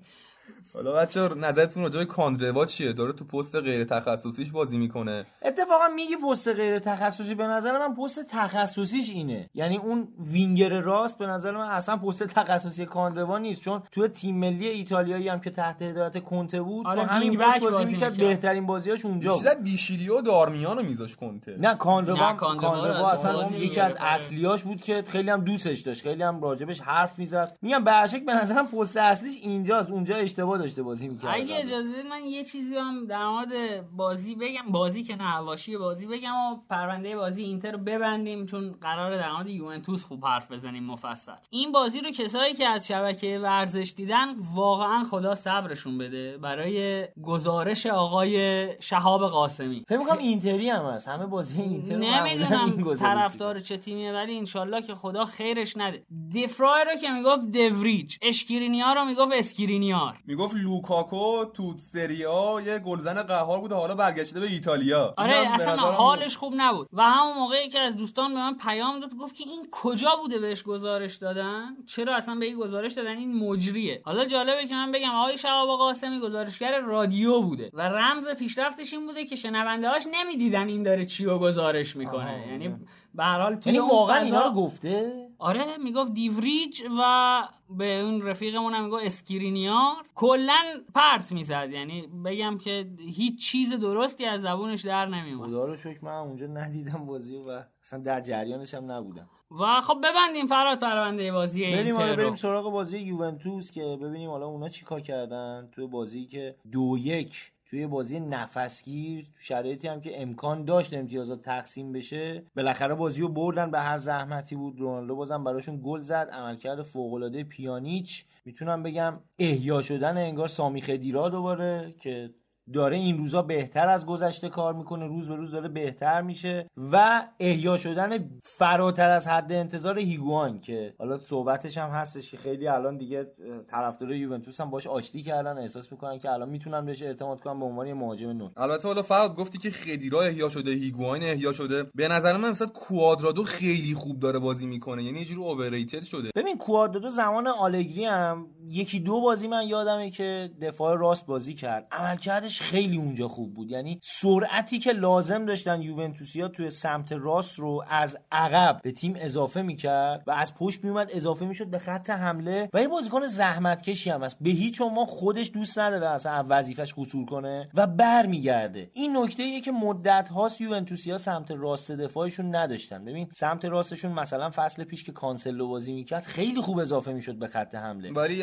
تو برگشته جا میمون. حالا از اون ور دیشیلیو رو مثلا نگاه کن که باز فصل پیش بازی بهش میداد، تو عملکرد دفاعی بد نبود، بهتر از کانسلو بود، ولی تو عملکرد هجومی اصلا دیگه تعطیل بود، افتضاح بود. و یه موقعی هم که دیگه حالا مثلا ناپرهیزی میکرد میرفت جلو، دیگه پشتش کامل خالی میموند. و یادته که تو حتی لیگ قهرمان اروپا هم یوونتوس از اون ناحیه خیلی ضربه خورد، تو هم بازی با آجاکس هم از اونجا ضربه خورد. ولی الان که حالا هفته پیش هم راجع به صحبت کردیم دیگه، یه توفیق اجباری شد برای یوونتوس که دفاع راستشون مصدوم شد و مجبور شد کوادرادو رو به عنوان اینکه حالا بازیکن نداریم به عنوان دفاع راست بازی بده و به نظرم خیلی هم به نفعش شد. یه نکته دیگه که تو بازی‌های یوونتوس به چشم می‌خوره، بازی دادن برناردسکی تو پست شماره ده، یه جورایی پشت مهاجم، تو اون پست فرها دیبالا رو داره، نمیدونم چرا علاقه‌ای نداره که دیبالا رو خیلی گون پست بازی بده. به نظرم پشت رونالدو هیگوان دیبالا رو بازی بده، خب دیبالا شوت‌های پشت محوطه خیلی خوبی میزنه، خیلی بهتر میتونه بازی بکنه. ولی به نظرم ساری اعتقاد خاصی خیلی به دیبالا نداره انگار. ببین دقت بکنی اکثر مربیایی که میان خیلی به دیبالا بازی نمیدن. یکی از دلایلش به نظر من فیزیک این بازیکنه. مربی ایتالیایی به نظر من ثابت کردن که یکی از اصلی ترین چیزایی که از بازیکنشون میخوان فیزیکه. فیزیکی که توی نبردهای تن به تن بهشون کمک بکنه، چون این دفاع ایتالیایی یه دفاع درگیرانه، خیلی دیگه من تو منه. به هیچ عنوان فضا نمیدن به حریف. جیب کردن توی دفاع ایتالیایی خیلی کار سختیه چون فشرده بازی میکنن. بنابراین یکی لازمه که حالا صحبت کردیم لوکاکو دیدی که چجوری با بدن حریف رو جا گذاشت، با اینکه تکنیک آنچنانی هم نداره ولی با بدن میتونه بازیکن‌ها رو جا بذاره. یا نگاه کن بازیکنایی که در گذشته توی ایتالیا موفق بودن، آدریانو، زلاتان ابراهیموویچ، اینا همه کسایی ان که فیزیک مناسبی دارن، قلدرن. دقیقاً تو مثلا فیلیپو اینزاگی رو به عنوان یه مهاجم نوک خیلی خوب میشناسی، ولی به گلاش دقت کن، اکثر گلاش داخل باکسه. ولی اینا الان کسایی رو میخوان که بتونن نبردهای تن به تن رو بردارن و برتری عددی حریف رو بتونن اینجوری کم بکنن. چرا که دوستم ندارن با تمام قوا حمله بکنن که توی ضد حمله جا بمونن. میدونی که تیمایی که مثل یوونتوس ازشون انتظار میره بیان حمله کنن، تا تیم مثل بولونیا رو که حالا اونقدرم تیم مطرحی نیست، یه تیم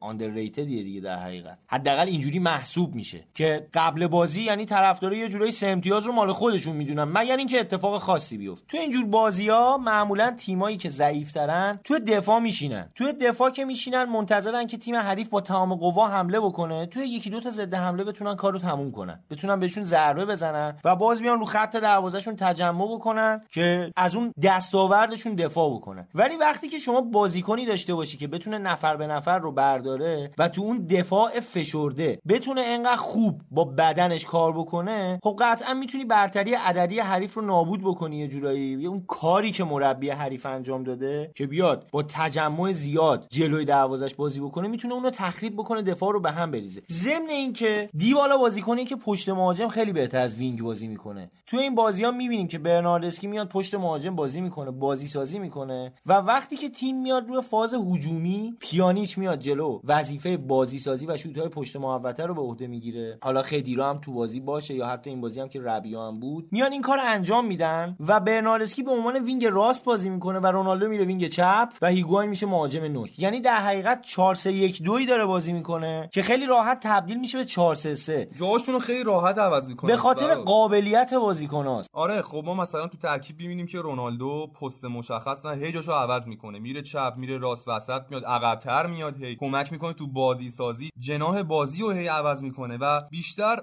نقش بازیکن آزاد گرفته به خودش تا یه گلزن قهار، هرچند وظیفه گلزنی هم خیلی خوب انجام میده. در حقیقت میتونم بگم ساری داره به بهترین شکل ممکن از رونالدو بودن رونالدو استفاده میکنه، از اینکه این میتونه تو هر پستی بازی کنه، ذهنیتشو داره و هیچ مشکلی هم نداره که یه لحظه مهاجم نوک باشه، یه لحظه بیاد پشت مهاجم، یه لحظه بره وینگ، هیچ مشکلی بابت این قضایا نداره. تکنیکش هم داره و از قضا قدرت بدنی خوبی هم داره. حالا یه نکته دیگه که از بازی دلیخته فرهاد، دلیخت من نمیدونم چرا داره تو همه بازی‌ها دستاش باز باشه موقع دفاع کردن. جلو اینتر پنالتی داد، اینجا دوباره حالا یه بحث یه صحنه بحث برانگیزی هم بودش که خیلی‌ها گفتن پنالتی بوده، خیلی‌ها گفتن نبوده که راجعش می‌خوایم صحبت کنیم با نوید. آره پارسا، هم در مورد این هند دلیخت به اصطلاح که میگفتن هند بود و هم یه سری خبرها رسانه‌های ایتالیایی با محوریت موضوع دلیخت کار کردن که توی تحریریه بهش میپردازیم. بذار که الان در مورد بازی حرف بزنیم. یه چیزی فراد، ما حالا گفتیم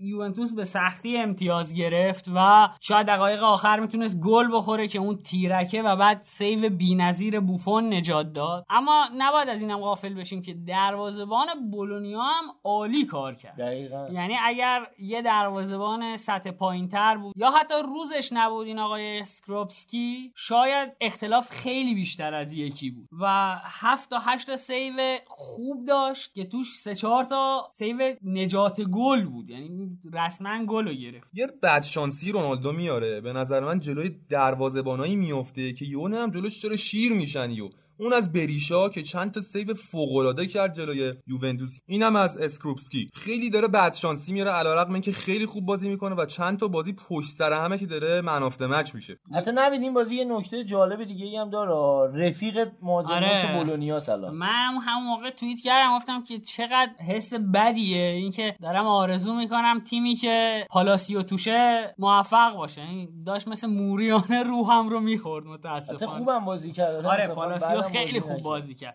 واقعا نقش اون بزرگتر تیم رو تو بولونیا تونسته بود به خودش بگیره، یعنی داش ایفا میکرد اون نقش رو. خاک بر سر اون تیم میکنن که پالاسیو بزرگترش بشه. خب بچه‌ها اگر صحبت دیگه ای ندارید تا وقت شنونده ها هم بیشتر از این نگیریم و بریم سراغ بازی‌های بعدی. بریم آقا بریم. فراد گل سرسبد بازی‌های این هفته بازی لاتزیو و آتالانتا بود که سه سه هم شد. چی شد؟ من بازی رو ندیدم فراد، دقیق نظر در مورد بازی چیه؟ چه اتفاقایی افتاد؟ نمید آتالانتا سه هیچ این بازی رو جلو افتاد خیلی زود، یعنی تا دقیقه سی و هفت اینا با درخشش موریل و آلخاندرو گومز که هفته پیش هم راجع بهش صحبت کردیم تونستن سه هیچ جلو بیافتن لاتزیو. اتفاقی که افتاد این بود که الان داریم می‌بینیم، حالا ضمن اینکه اینم بگیم الان که ما داریم این برنامه رو ضبط می‌کنیم به قولی حالا لیگ قهرمانان اروپا هم داره برگزار میشه. الان آتالانتا یکیش از منسیتی جلو بود تا آخرین لحظه که من دیدم دو یک عقب افتاده بود. دو تا گلش هم آگرو زده بود برای منسیتی. آتالانتا خیلی خوب داره بازی‌ها رو شروع میکنه ولی اون عدم اعتماد به نفس به نظرم داره یه جورایی به این تیم ضربه میزنه. این تیم خیلی خوب و قوی داره میاد جلو، به یه جایی که میرسه انگار خودشون هم دیگه باور ندارن که انقدر خوب نتیجه گرفتن و انتظار انگار ندارن از خودشون که مثلا بیان سه تا گل به لاتزیو توی مثلا سی چهل دقیقه بزنن یا بیان منسیتی رو یکیچ ازش جلو بیافتن بتونن نتیجه رو حفظ بکنن. و ضمن اینکه خط دفاع این تیم هم نسبت به فصل قبل یه ذره تغییر داشته. اینا مارتین اشکرتل رو اگه یاد باشه اول فصل خریدن و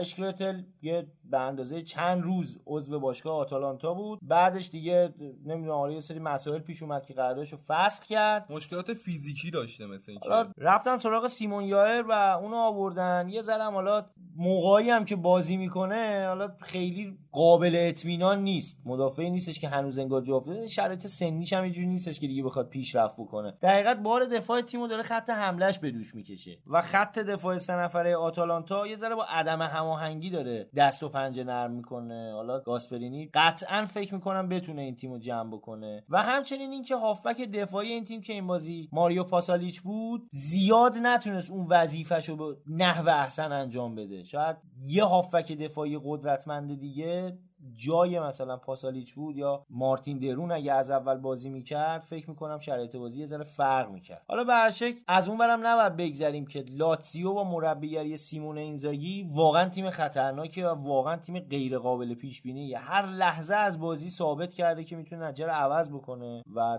واقعا به نظرم سیمون اینزاگی یکی از تاکتیکی ترین مربیای حال حاضر حتی اروپاست. ببین چیزی که این بازیو خیلی قشنگ کرده بود، بازی شد سه سه خیلی قشنگ بود، این بود که این بازی تقابل دو تا مربی صاحب سبک ایتالیایی بود. دقیقاً گاسپرینی که خیلی خوب داره با آتالانتا نتیجه میگیره، یعنی میتونیم بگیم که آتالانتا رو کوبید و ساخت و اینزاگی هم که حالا با اون سیستم سه پنج دو معروفش که کسی فکر نمی‌کرد که اینقدر خوب بتونه بازیکن‌ها رو با هم دیگه مچ بکنه. بازی خیلی خوبی از کره ها گرفت و ساویچ هم که دیگه اثبات شده به همه که حتی ایموبیله هم وقتی از دورتموند دوباره برگشت، حالا رفت به دورتموند و بعد رفت سویا اگه اشتباه نکنم بعد برگشت لاتزیو، انگار سو بازیکن سوخته‌ای بود ولی احیا شد قشنگ یا شد دوباره اومد خوبم داره براشون گل میزنه. و حالا از اینم نگذریم که اون گل دقیقه نود و دو چیرو ایموبیله در حقیقت این تیمو نجات داد. جنگندگی تا لحظه آخر که میگم فقط میتونه یه مربی که ذهنیت بازیکن‌ها رو خوب بشناسه و بتونه تقویتشون کنه ازش برمیاد. حالا گفتی ایموبیله، ایموبیله تو لاتزیو خیلی خوب کار میکنه فراد، ولی نمیدونم مشکلش با تیم ملی ایتالیا چیه. شاید با افکار مانچینی نمیتونه خیلی بخونه که تو تیم ملی ایتالیا کار خاصی نمیتونه انجام بده، اون شم گلزنیشو نداره و فقط مثلا که مناسب اینزاگیه. کلا ببین کلا مانچینی مربی نیستش که از مهاجم نوک خیلی خوب استفاده بکنه. حتی زمانی که تو اینتر هم بود میدیدیم که اون مهاجم نوکایی که اینتر داشت خیلی بهتر از چیزی بودن که مانچینی داشت ازشون بازی میگرفت. حالا اون زمانی هم که مانچینی مربی اینتر بود درسته که چند تا قهرمانی به دست آورد ولی تیمش اونقدر هجومی بازی نمیکرد، یه سبکی شبیه به آلگری داشت. سبکی که بیشتر روی خط دفاعی داشت کار میکرد و حالا به خصوص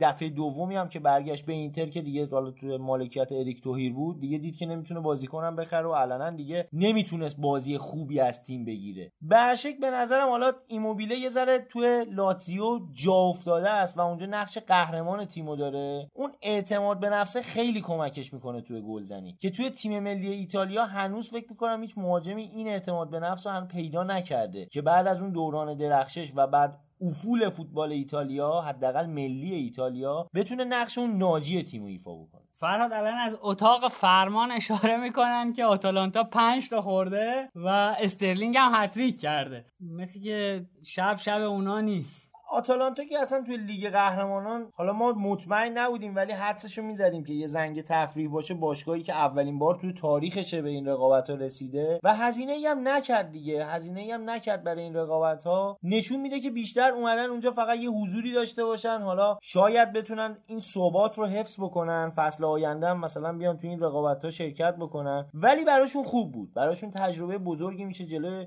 تیمای بزرگ بازی کردن مثل همین من سیتی. میتونهشون کمک بکنه که آقا حالا در مقابل تیمایی که انقدر هجومی بازی میکنن باید چه سبکی دفاع کنی، باید چیکار بکنی که از این همه گل خوردن به اصطلاح فرار کنی. تجربه خوبی بود به نظرم. حالا امکانش هم داره که اینا حتی این ثبات رو حفظ کنن، سال دیگه هم برن. الانم رتبهشون خوبه تو جدول، سومن و با تیم پنجم الان یه سه امتیازی فاصله است، یه ذره حاشیه امنیت هم دارن. حالا به نظرم آتالانتا این فصل هم تو سری آ تیم خوبیه. آره تیم خوبیه، حداقل جایگاهش که توی جدول فعلا یه از خیلی از تیم‌ها بهتره. فکر می‌کنم کافی باشه برای این بازی. من فقط به صورت خلاصه اشاره کنم که توی این هفته روم هم نتونست دوباره ببره، توی خیلی دارن بد آره بازی می‌کنن، توی خونه سمپدوریا متوقف شد صفر صفر و ناپولی هم با برگشت دوباره میلیک خوب عمل کرد و تونست توی خونه‌اش هلاس ورونا رو ببره و اونم جایگاه چهارمیشو تقریبا میشه گفت تثبیت کرده توی جدول فعلا. نوید اگر میلیک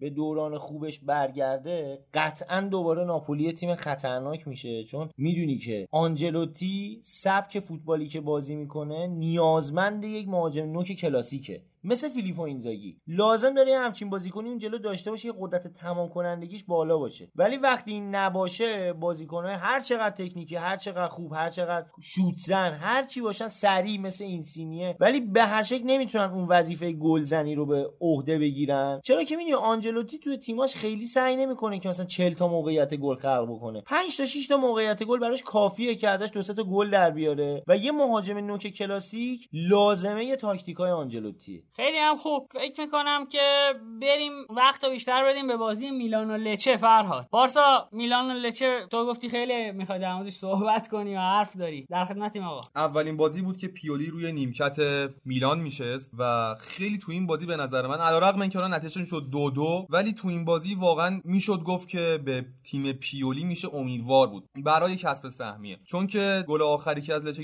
خوردن گل دقیقه نود و دو بود فکر میکنم و تیم تیمشون در کل تیم خوب بود، خوب بازی کردن، مخصوصا چالهانوغلویی که طرفدار میلان خیلی دل خوشی ازش ندارن و به نظر من که پیولی بعد خیلی بهش مهلت داد، تیمی میتونه جمع کنه که بهش امیدوار بود برای کسب سهمیه، چون میلان تو کورس قهرمانی که طبیعتا نمیتونه باشه و از لیگ قهرمانان که کنار کشیدن، ولی برای کسب سهمیه مناسب ترین گزینه‌شون پیولی بود و داره جواب میده به نظر من. بارسا با تمام احترامی که برات قائلم ولی به نظرم اصلا پیولی اون کسی نیستش که بتونه این تیمو به سهمیه برسونه، حداقل با چیزی که تا الان نشون داده از خودش توی تیم‌های مختلف. پیولی مربی کوتاه مدته، یه مربی که شاید ده هفته تیمت رو بتونه باش ازش خوب بازی بگیره. آخه فرات هفته پیش گفتیم ما گفتیم گزینه دیگه‌ای نداشتن میلانیا که بیارن غیر از اسپالتی. خب راجعش صحبت کردیم که اسپالتی خب با اینتر نتونستن به توافق برسن، مناسب ترین نشون پیولی نبود به نظرت؟ ببین خود جان پائولو خداییش اگه بهش فرصت میدادن، من هنوزم معتقدم جان پائولو این تیمو به جایگاهی که حداقل نیاز بهش دارن میرسون. جان پائولو داش خوب پیش میرفت. ببین جان پائولو یه حرفی میزد، این بود که اینا باید یاد بگیرن که تیمی بازی بکنن. ببین چالهانوغلو چرا خوب بازی نمیکرد؟ به خاطر اینکه توی قالب تیمی نمیتونست خوب هماهنگ بشه. این بازی چالهانوغلو داشت خیلی انفرادی تر بازی میکرد. لوکاس پاکتا کاملا داشت انفرادی بازی میکرد، برای خودش داشت بازی میکرد. رافائل لیائو بازیکنی که توپو برمی‌داره شروع میکنه دریبل زدن، مثل اون کاری که نیکولاس پپه داره توی آرسنال انجام میده، هنوز توی قالب تیم جا نیافتاده. اسماعیل بن ناصر بازیکن خیلی خوبیه، خیلی با کیفیته، از تیم عقب بود، توی بدنسازی شرکت نکرده بود. تو هرناندز مصدوم بود، تازه برگشته بود، داشت برای این تیم بازی میکرد، هنوز به اون آمادگی اصلی نرسیده بود. آنتربیچ تازه داشت کم کم به ترکیب اضافه میشد. در نتیجه میتونم بگم جان پاولو داشت با نصف تیمش بازی میکرد، با نصف تیمی که براش فراهم شده و اون نصف هم که در اختیار نداشت، اون نصفه مهم تیم بود. ببین اینا توی سمت چپ دفاع الان با اختلاف بسیار زیادی تو هرناندز بهتر از ریکاردو رودریگزه. خب قطعا وقتی که تو هرناندز نباشه اون سمت فلج میشه، یا دفاع راست این تیم کلا بازیکن خوب نداره الان، یعنی کالابریا و کنتی جفتشون الان تبدیل شدن به یه فاجعه، بازیکنایی که معصومیتای بدی و پشت سر گذاشتن، انگار تو زمان معصومیت کلا فوتبال یادشون رفته، الان فقط بلدن برن لب ساحل. حالا یا... توی پست دفاع هم موساکیو رو میذاره بغل رومانیولی، کالارا رو خریدن که بزنن بغل رومانیولی، دو تا کالارا مدت ها مصدوم بوده، اونم قاعدتا از نظر بدنی الان خیلی مشکل داره، یعنی تازه از بند معصومیت رها شده و در اختیار مربی قرار گرفته تا تازه بیاد تو کار تاکتیکی تیم بیاد یه ذره بدنسازی بکنه، خیلی کار میبره. یعنی شاید حتی تا نیم فصل کالدارا اون بازیکنی نشه که باید بشه، خیلی جا داره تا قالب تیم جا بیفته. فراد به نظرم کنتی و کالدارا دو تا بازیکنی بودن که به کلاه سر میلان گذاشته. نه نه نه اینا تو آتالانتا خیلی خوب داشتن، خیلی خوب استعداد بودن. خب یوونتوس کالدارا رو خرید، خب میلان هم رفت دنبال کنتی، ولی خب اینا جفتشون قبلا سابقه مصدوم شدن رو داشتن و میشه گفت یه جورایی کلاه سرشون رفت سر این دوتا مدافعی که به اسم استعداد خریدن، ولی خب الان تو این مقطع اصلا به کارشون نمیاد، یعنی کاملا افت فاجعه باری کردن. و میتونم اینجا باز اشاره بکنم به مدیریت ورزشی فوق العاده وقت یوونتوس که کالارا رو به چه زیبایی غالب کرد به میلان و واقعا دیگه یه جورایی ضعیف که هم خودشون کیف کردن، دستش راحت شدن، یه پولی بابتش گرفتن و از دستمزدش خلاص، همین که تیم رقیب مستقیم خیلی ضعیفش کردن، روند رو به رشدش یه جورایی گرفتن جلوشو. البته از این نکته غافل نشیم که سلطان دیشیلیو رو ماروتا خیلی خوب گرفت ازشون. الان آ خداییش از کالدارا بهتر که حداقل بازی میتونست بکنه بعضی موقع کالدارا. دیشیلیو چیزی مثل وظیفه وسینو رو بعد تو اینتر که تو گفتی چمن زنی و باشه، بعد اون کارو انجام بده تو یوونتوس، چون فاجعه بار بازی میکرد. این فصل داشت احیا میشد ولی خب دیگه مصدوم شد و رفت جایی که هم نباشه.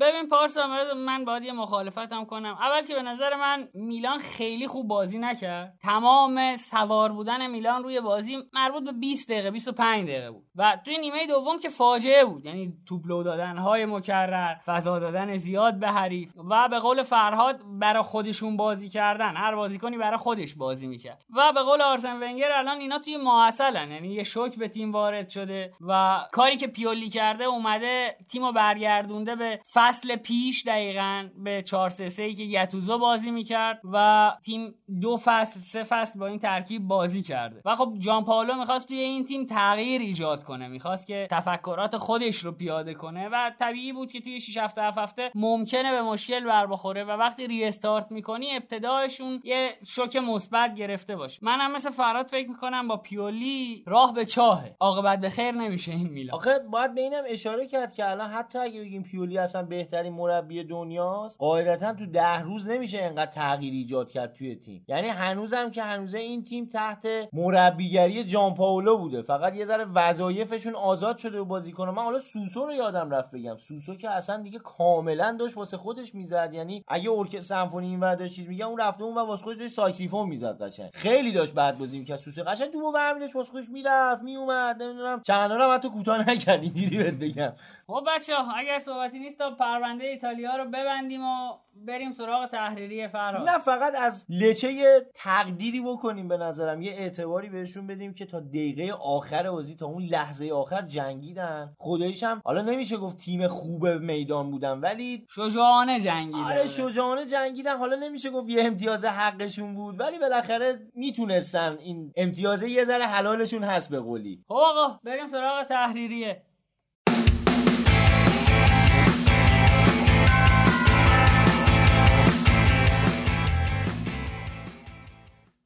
بچه‌ها فکر می‌کنم تحریریه رو با مهمترین اتفاق هفته یعنی هند آقای دلیخت شروع کنیم که تمام رسانه‌های ایتالیا یعنی اکثر رسانه‌های ایتالیا اونجوری که من دیدم از توتو گرفته تا کوریره دلا اسپور و گازتا گفته بودن هند نیست طبق قوانین جدید. اگه موافقی تا در مورد این قضیه صحبت کنیم. آره حتما، بحث خیلی جالبیه که این هفته تو فوتبال ایتالیا رخ داد و یه جورایی نقل محافل ورزشی ایتالیا شد، خوراک روزنامه‌ها در اومد. خیلی جاها حالا یعنی تقریبا اکثر جاها همون موقع سریع اعلام کردن که هند نیست. حالا یه شبهاتی هم برای خیلی‌ها به وجود اومد که آقا چرا به این سرعت همه گفتن هند نیست و فلان اینا، ولی یه بررسی بکنیم ببینیم آیا واقعا هند بوده یا نه و قوانین داوری در این مورد اصلا چی میگه. خب فراد اگه اجازه بدید من یک کم اینجا مفصل حرف بزنم، یعنی دقیقاً متن قانون رو بخونم و در موردش صحبت کنم. فقط اگه انگلیسیشو می‌خوای بخونی من برم اونور چون من فارسی هم به زور می‌فهمم. عزیزی آقا عزیزی، ببینید توی قوانین جدیدی که وضع شده اول چهار تا چیز رو گفته، چهار تا مورد رو گفته که اینها قطعاً هند. اولیش اینه که the ball goes into the goal after touching an attacking player's hand or arm، یعنی توپ وارد دروازه بشه در صورتی که به دست یا بازوی مهاجم برخورد کرده باشه. دقت کنید مهاجم، این قانون که میگن هر جوری توپ به دست بخوره فقط برای به ثمر رسیدن گله و فقط برای توی فاز حمله هست. دومین مورد میگه که a player gains control or position of the ball after it has touches their hand or arm and then scores or creates a goal scoring opportunity، یعنی اینکه توپ به دست بخوره و کنترلش بیاد دست بازیکن و اون بازیکن یا گل بزنه یا حتی موقعیت گل ایجاد کنه. یعنی میرن عقب، اگر گل به ثمر رسید و به هر جایی برسن که توپ هر گونه‌ای برخورد به دست داشته هند میگیرن. سومین مورد که مورد مناقشه برانگیز سر همین هندم هست، میگه که the ball touched the player hand or arm which has made their body unnaturally bigger، یعنی اینکه توپ به دست بازیکنی بخوره در صورتی که دستش بدنش رو به صورت غیر طبیعی بزرگ کرده. این عبارت unnaturally bigger اینجا مناقشه برانگیز شده توی این کیس و حالا میگم چرا. و چهارمین مورد اینه که the ball touched the player's hand or arm when it's above their shoulder، یعنی دستش از شونهش بیاد بالاتر. در ادامه همین بندم میگه که بازیکن عمدن توپ رو بتونه لمس کنه یا بخواد لمس کنه. این چهار مورد رو میگن حتما هند هست، یعنی بدون برو برگرد داور موظف هند بگیره. بعد از این چهار مورد میاد چند مورد رو میگه فراد که میگه که اینها هند نیست. اولین حالتی که قرار نیست داورا هند بگیرن اینه که the ball touch the player hand directly from their own head body foot or the head body foot of another player who is close or near to him، یعنی اینکه توپ اول به سر، پا و بدن خود بازیکن بخوره و بعد به دستش بخوره، یا اینکه به سر، بدن و پای یه بازیکن دیگه‌ای که بسیار نزدیک به این بازیکنه بخوره و بعد به دست این بخوره. دومین مورد اینه که میگه the ball touched player hand or arm which is close to their body and has not made their body unnaturally bigger، یعنی اینکه توپ بخوره به دست بازیکن در صورتی که دستش به بدنش نزدیکه، بسته است و اینکه unnaturally bigger یا غیر طبیعی بزرگ نکرده بدنش رو. آره آره میگفتیم خودمون. و سومین مورد اینه که میگه if player is falling and the ball touch their hand arm when it's between their body and ground to support their body، یعنی اینکه وقتی داره میفته زمین اون دستی که قراره تعادلش رو حفظ کنه توپ اگر به اون دست بخوره هند نیست. خب میگه که توی این سه حالت داور نباید هند بگیرد. حالا یه حرف مناقشه برانگیز دیگه میزنه قانون، یه تبصره. آره میگه مگر یکی از حالات بالا، یعنی حالاتی که گفته بودن در هر صورت هند بگیره، اینجا یکم سلیقه‌ای میشه فراد و اون واژه یا عبارت unnaturally bigger قرار تعیین کننده باشه. آره و خب اون مشخص نیست که داور باید تشخیص بده چیه، معیار و متر مشخصی نداره. یعنی خود قانون میگه که اگر بازیکن در حال افتادن بود و اون دستی که قرار تعادلش رو حفظ کنه تو بهش برخورد کنه هند نیست، مگر اینکه بدنش رو به صورت غیر طبیعی بزرگتر کرده باشه. حالا این بدنش رو به صورت غیر طبیعی بزرگتر کرده باشه خیلی میگم به قولن ریاضی نیست، عدد نیست. آره کیفیه و سلیقه است دیگه. یعنی داور تشخیص داده این برای حفظ تعادل،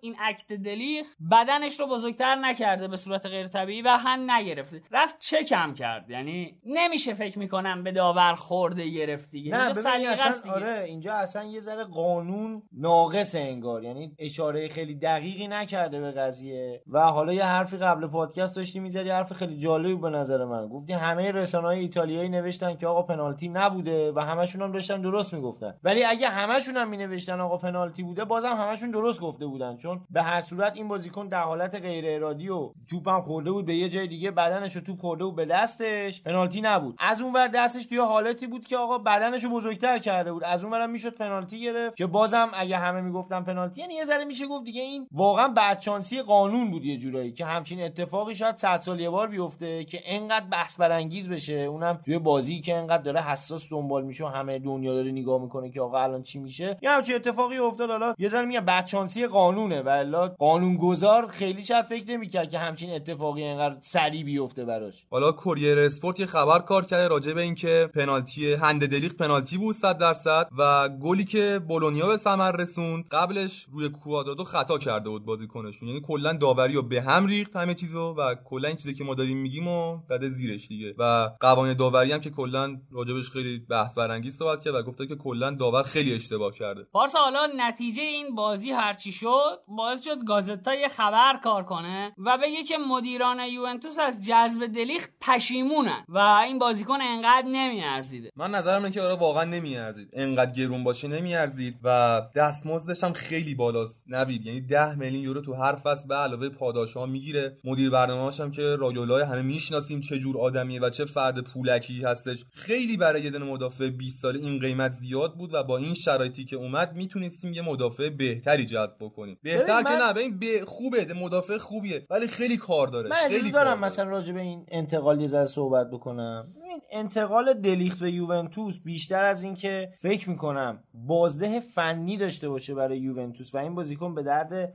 بهبود بخشیدن کیفیت تیم بکنه، یه جورایی یه حس غروری به هوادارا داد و یوونتوس رو آورد دوباره توی صدر اون تیمایی که اگه دست بزنن روی بازیکن میتونن بگیرنش. ببین دلیخت یه بازیکنی بود که به همه تیمای خوب اروپا لینک شد، یعنی همه میخ بارسا میخواستش، پاریس میخواستش، همه دنبالش بودن ولی یوونتوس موفق شد بگیرتش. یوونتوس تیمیه که به خاطر یه سری شرایط سری بی رو هم تجربه کرد، اومد با بحران‌های مالی دست و پنجه نرم کرد، یه تیم رو کوبیدن و دوباره ساختن و رسیدن به اینجا. دوبار رفتن فینال اروپا، هشت بار قهرمان سری آ شدن ولی هنوز تیمی نبود که توی جریان مالی بخواد رقبای دیگر رو شکست بده. ببین کونته که یه جورای بنیانگذار موفقیت‌های امروز یوونتوسه به خاطر خرج نکردن آنیلی از این تیم رفت و گفتش که آقا وقتی خودت گفتی دیگه، وقتی آقا یه یورو تو جیبت نمیری رستوران مثلا صد یورویی بشینی غذا بخوری، این یه واقعیته و به خاطر خرج نکردن این تیمو رها کرد و رفت سراغ چلسی که شاید میتونه سر بازیکن این دلش بخواد براش بخره. ولی الان دیگه یوونتوس اون تیم نیست. یوونتوس تیمیه که آقا دلیخت بیست ساله رو میتونه بره بابتش هفتاد و پنج میلیون یورو پول بده، سالی ده میلیون هم بهش دستمزد بده و هیچ ابایی هم نداره از اینکه بشینه با رایولا مذاکره بکنه و حتی گاهی بتونه حرفشو به کرسی هم بنشونه. از این جهت انتقال دلیخت به یوونتوس از نظر برندسازی برای یوونتوس میتونه موفقیت باشه و ضمن اینکه این بازیکن خیلی جوونه، اگر مربیان بزرگی بیان که صاحب سبک باشن و بازیکن پرور، به نظر من خیلی راحت میتونن این بازیکن رو حالا تبدیلش بکنن به یه بازیکن حداقل پنجاه درصد حد حداقل بهتر از این. ضمن اینکه حالا مدافعین هلندی ما همیشه گفتیم که هیچ وقت قابل اعتماد صد درصد نبودن مگر چند تا استثنا، مثلا حالا یاپستان بوده، الان فندایی که که باز اونا هم یه ایراداتی داشتن ولی به خاطر بازیکنایی که در کنارشون داشتن بازی میکردن اون ضعفشون پوشیده شده. اینه که دلیخت به نظر من بیشتر از نظر برندسازی و از نظر وجهه برای یوونتوس موفقیت بود تا بهبود کیفیت فنی. حالا گفتی بحث برند شد، به نظرت ماجرای جذب نقد رونالدو هم همینجوری بود که با صد میلیون یورو دستمزد سی میلیونی بری سراغ بازیکن سی و سه ساله. صد درصد صد درصد یوونتوس داشت برندسازی میکرد، اون برند جی رو اومد درست کرد و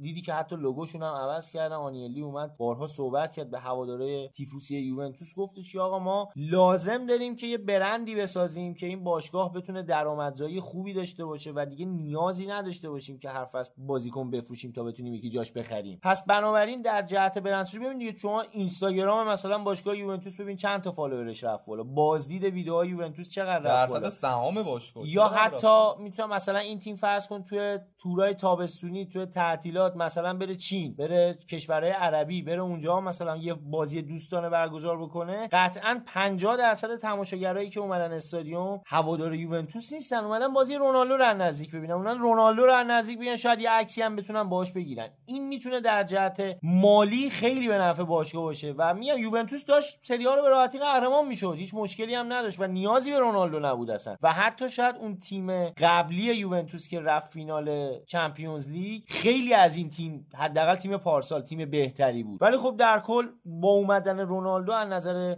برندسازی خیلی قوی شد. خب یه ماجرای دیگه هم که خیلی بحث برانگیز شده بود ماجرای هشتگای دمیرال اوت و چالهانوغلو اوت و این ماجرای سلام نظامی بازیکن‌های تیم ملی ترکیه تو بازی‌های ملیشون بود که خیلی بحث برانگیز شده بود که خیلی بازیکن‌هاشون پیگیرن نبید، نمیدونم چه جوریه که این ول نمی‌کنه این سلام نظامی و مخصوصا دمیرال که به شدت متعصبانه داره به این قضیه نگاه می‌کنه و خیلی این هشتگ حالا بین هوادارهای میلان چالهانوغلو اوت ترند شد که هوادارهای میلان هم خیلی دل خوشی از این بازیکن ندارن، ولی هرچند که تو این هفته روند خیلی خوبی و چالهانوغلو تیکه. ببین البته این فقط مختص فوتبالیستاشون هم نیست، مثلا یه ژیمناستی که توی یکی از مسابقات جهانی برای اولین بار ترکیه رو توی ژیمناستیک صاحب مدال طلا کرده بود، اونم زمان خوندن سرود سلام نظامی داده بود و خب میگم یعنی مثل اینکه روال ورزشکاراشونه که این حرکت رو انجام دادن. حالا در مورد این ورزشکارا حرف زدیم و من گفتم که مثل که رواله بذارید مثال نقضاش هم بگیم دیگه. بالاخره ما الان توی ام بی ای توی تیم بوستون یه سنت فورواردی دارن اونا که به نام انیس کانتر که اون به دلیل مخالفت با سیاست‌های اردوغان اصلا ممنوع الورود به کشور، یعنی نمیتونه وارد بشه، یا هاکان شکور یکی از بزرگترین مخالفان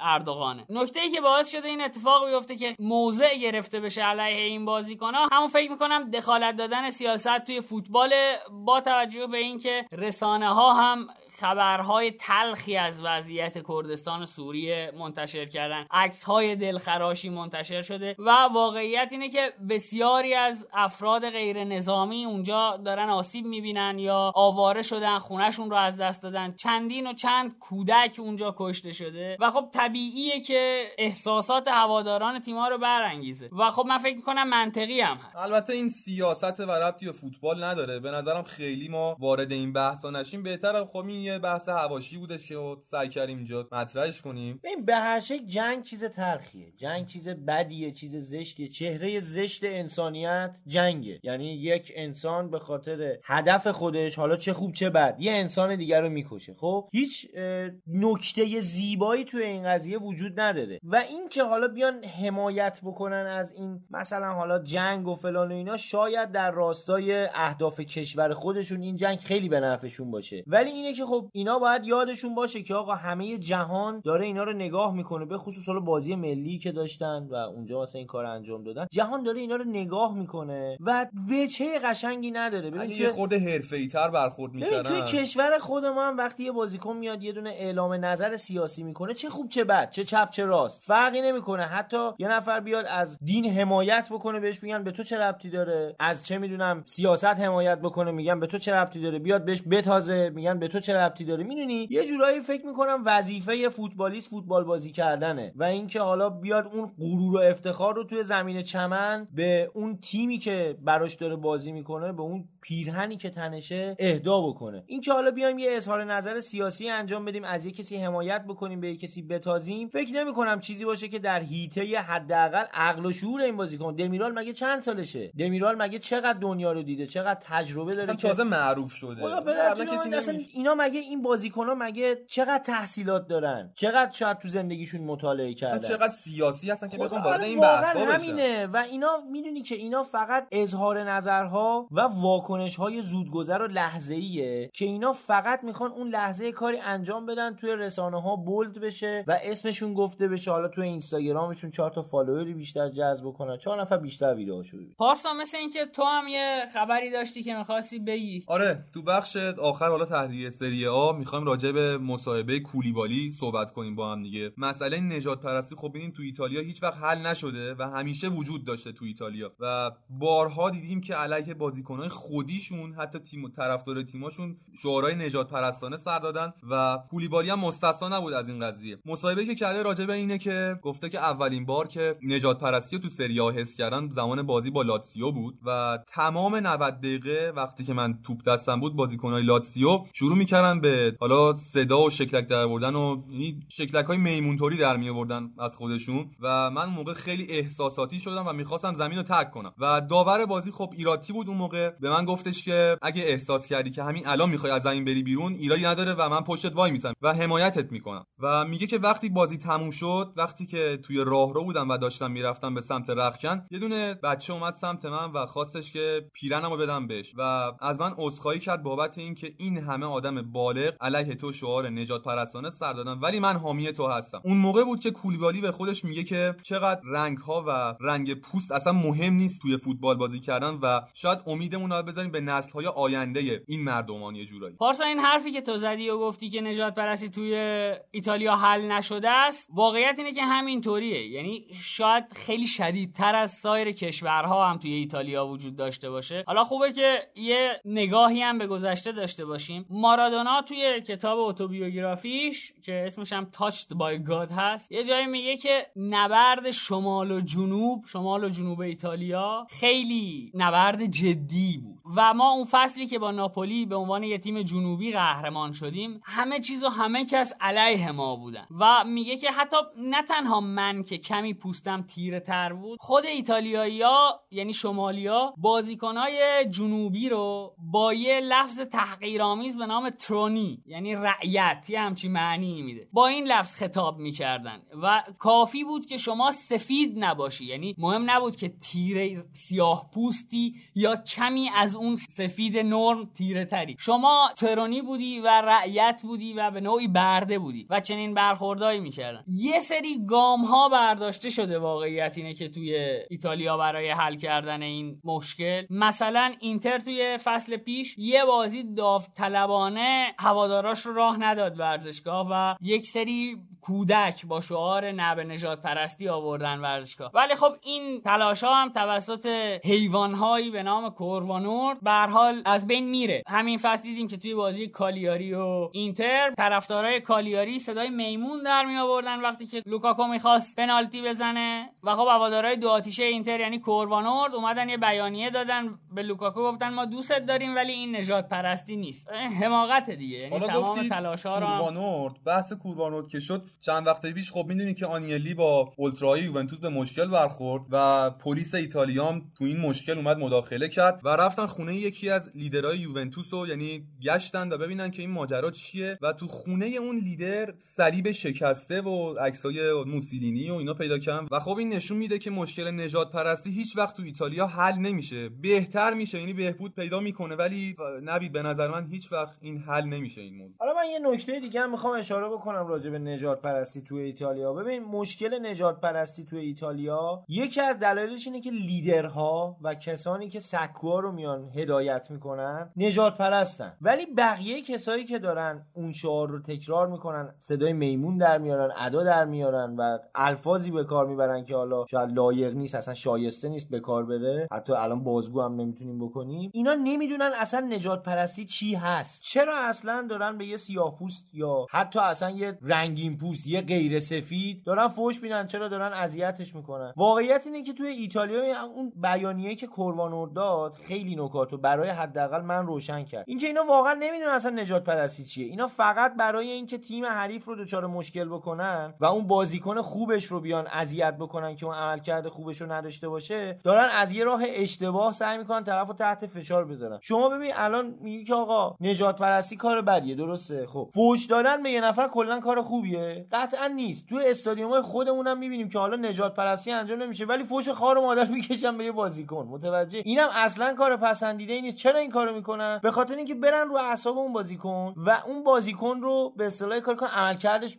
بد بشه، بیاد خراب کنه بازیو، نتونه یه توپ استوب کنه یا یه جایی که نیاز به تن... مثلا نگاه کن موقعی که یه بازیکن میاد کرنر بزنه شروع می‌کنه هرچی از دهنشون در میاد به یارو میگن بطری پرت می‌کنن، هزار تا کار می‌کنن همه جای دنیا برای اینکه تمرکزش از دست بده، نتونه خوب پاس بده به گلی. حالا اونجا هم همینه، از این حربه دارن استفاده می‌کنن که بیان تیم حریف رو ضعیف بکنن. اینه که واقعا میگم اشکال کار به نظر شخص من اینه که اگه یک سری لیدرها رو بیان اینا عوض بکنن و بتونن سکوها رو از دست اولتراهای همه تیم‌ها در بیارن، هشتاد درصد این مشکل نجات پرستی حل میشه، چون واقعا هوادار عامی نمیدونه داره چیکار میکنه. خب بچه این هفته ایتالیا اونم یه کمی طولانی تر شد، بهتره که همین الان پرونده ایتالیا رو ببندیم و بریم پلی با گذشته رو با فرهاد داشته باشیم. البته قبل از اینکه خود آیتم رو بشنویم، فرهاد یه چند کلمه باهاتون حرف داره. خب قبل از اینکه بریم سراغ بخش پلی به گذشته، من اول باید یه تشکر بکنم از آقای سینا مقدم که یه اشتباهی من تو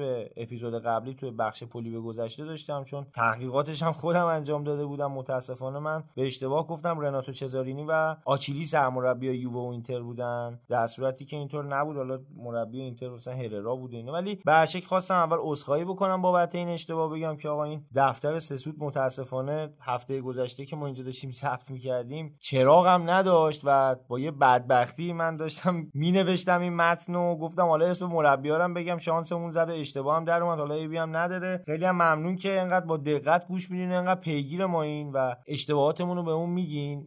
به شخصه واقعا ناراحت که نشدم، هیچ خوشحالم شدم که حداقل یه نفر حداقل براش مهم بوده که من دارم چی میگم، اصلا اشتباه میگم درست میگم. خیلی ازت ممنونم سینا جان، امیدوارم که هم شما هم بقیه شنونده منو ببخشین، امیدوارم که از این اشتباه دیگه پیش نیاد و با دقت بیشتری قول میدم که کارامو انجام بدم.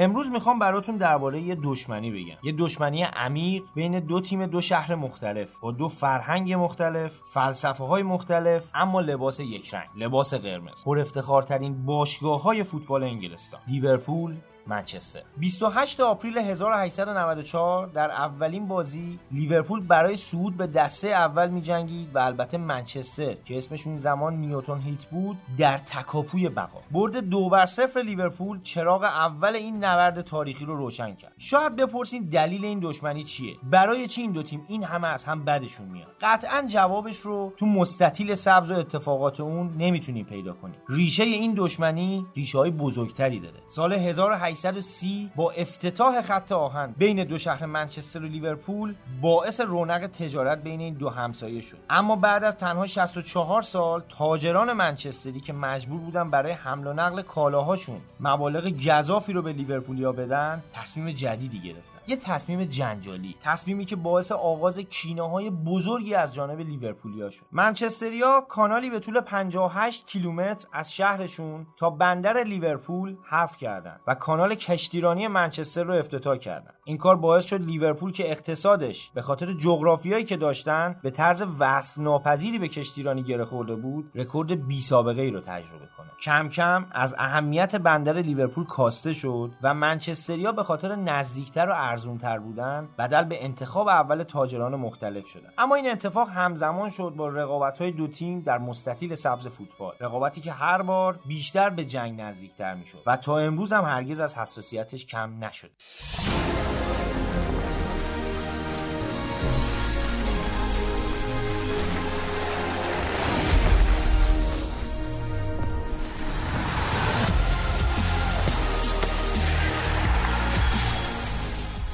خب بریم سراغ هفته نهم لیگ انگلیس. حالا شما در مورد داوری و این مسائل و وی ای آر توی ایتالیا صحبت کردین، بیا این وره بازار، یعنی میخوام یه مبحث جدیدی از داوری و وی ای آر رو مخصوصا تو این هفته توی انگلیس برات تعریف کنم که قشنگ چراغا رو خاموش کنید و دستمالا رو پخش کنید که یه عزای گرفته باشین. آها واسه گریه اصلا چیز عجیبی بود.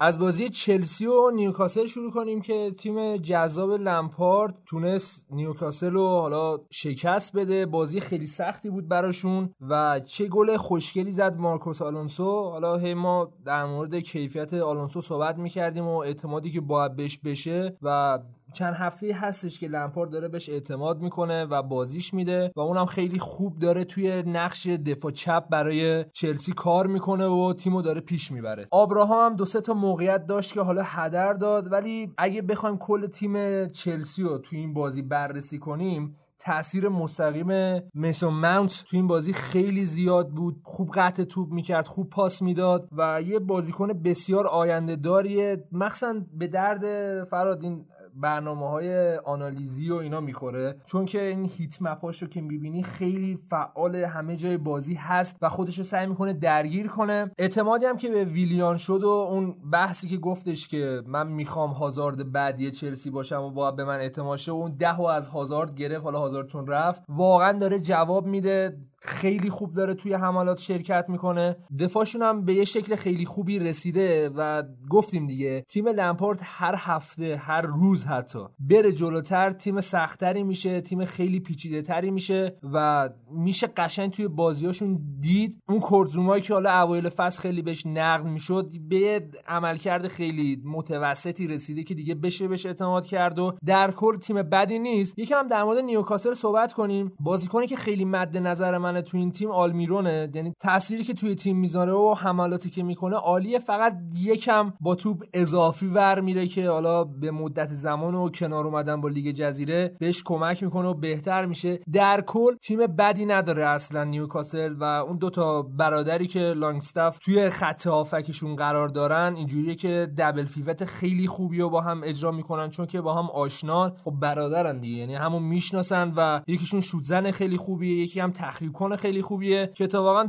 گزارشگرای ایرانی هم که داشت گزارش میکرد معتقد بود که اینا هیچ ربطی به هم ندارن. اون یه برنامه کودک بود شبکه پنج نشون میداد، حالا کلیپش بعدن در رفته بود که میگفت نه ما فامیل نیستیم داداشیم. اونم فکر کنم فامیل فامیل نیستن. من فکر میکنم اینا بیشتر از این یه مقدار رفت آمد خانوادگی هم شاید داشته باشن با هم. دو سه بار همو دیدن حداقل. پدر مادرشون مثلا یکیه، میدونی حالا تفاوت داره با برادری، میدونی که در جریان. بعد تو این بازی هم سعی کردن خب نیوکاسلیا بیشتر دفاع کنن و سعی کنن از ضد حملات استفاده کنن که نتونستن واقعا اون خط هافک خوب چلسی و مخصوصا جورجینیو رو رد کنن. دو سه جا سعی کردن که اون ضد حملاتی که یاد باشه بازی قبل زدن به منچستر رو انجام بدن، ولی موفق نشدن و چلسی سه امتیاز خیلی شیرین رو به دست آورد. ببین یکی از دلایلی که داریم الان راجع به خط دفاع بهتر شده چلسی صحبت می‌کنیم اینه که فشار از روی خط دفاع این تیم برداشته شده. چرا لمپارد به این نتیجه رسید که باید چهار دو سه یک بازی کنه و با دو هافبک دفاعی کار بکنه تا فشار روی دفاعش کمتر بیاد؟ دفاعی که قابل اعتماد نیست تحت فشار اشتباه میکنه و با دو تا هافبک دفاعی اومد به کمک خط دفاع تیمش. بارها راجع به هوش لمپارد نما همه صحبت کردن و داره نشون میده اینو داره نشون میده که چقدر خوب میتونه آنالیز بکنه حریف رو و کاملا فکر میکنم تو این بازی خط هافبک نیوکاسل رو فلج کرد و واقعا نیوکاسل حرفی برای گفتن نداشت. نیوکاسلی که هفته گذشته منچستر یونایتد رو شکست داد، با روحیه خوبی این هفته اومده بودن و حالا همون برادر لانگستاف هم که دیدی باشون مصاحبه شد، یه مصاحبه احساسی، حالا راجب این صحبت میکردن که نمیدونم پدر مادرمون تو استادیوم بودن خیلی خوشحال شدیم، هم مثلا منو دیدن گل زدم، نمیدونم مادرم گریه کرد، نمیدونم از این صحبت ها. آخه بامزه است، یعنی دو تا برادر توی خط دارن توی تیم بازی میکنن، خیلی جالبه. آره و با اون شرایط روحی خوب اینا اومدن به این بازی و حالا اون برادر کوچیکه به اصطلاح خاندان لانگستاف که خیلی هم با هم دیگه نسبتی ندارن، آقای ماتیو که هیچ ربطی به شان نداره، عملکرد خیلی خوبی نداشت. این بازی بازیکن مستحکمی نبود. حالا شان لانگستاف عملکرد همیشگیشو تقریبا نشون داد، ولی ماتیو نشون داد که هنوز خیلی جای کار داره. اون حالا گلی که زد نمیشه گفت روی کار تمرین شده و تجربه و فلان، بیشتر احساسی بود، اتفاق بود و تحت جو بیشتر بگیم این کارو کرد، اون گل رو زد، اون شوت خوب رو زد. و خب دیگه حالا این بازی هم نتونست عملکرد خوبی داشته باشه، این بازی دیگه گیر افتاد توی خط هافبک. از عملکرد هاتسون اودوی هم نگذریم که واقعا من فکر می‌کنم هازارد بعدی ویلیان نیست هاتسون اودوی. آره اتفاقا با توجه به سنش و این تجربه که داره به دست میاره و کیفیت خیلی خوبی هم که داره به نظر میادش که آینده چلسی باشه. بازی بعدی که می‌خوام بررسی کنیم بازی تاتنهام و واتفورد. دو تا اتفاق خیلی جالب افتاد. اول اینکه دوست عزیزمون دنی ولبک که دائم المصدوم میشه، آره دائم المصدوم بود، دقیقه چهار مصدوم شد و بازی رفت که من داشتم بازی می‌میدم. اوریدی هاسپیتال مثلا مثلا میشه. من گفتم چرا اصلا هنوز داری بازی می‌کنی وقتی اینقدر اذیت میشی؟ خب بشین خونه دیگه. ولی چهار دقیقه بازی کرد. آره چهار دقیقه بازی کرد. خیلی خوشحالم بهش اومد. حالا هشتاد و شش دقیقه بعدی از دست داد ولی چهار دقیقه مهم بود که تو بازی بود. و یه اتفاق خیلی جالبی هم که افتاد بود که گلی که دل علی حالا تو دقیقه آخر زد عملاً میشه گفت هند بود، یعنی تو به دست دل علی خورد، رفت وی ای آر، خود وی ای آر تشخیص دادش که بله این هنده، بعد همونجا داور گفت نه گله. یعنی اصلا میخوام بهت بگم چه افتضاحی، الان کاش قیافه فرادو می‌بینید.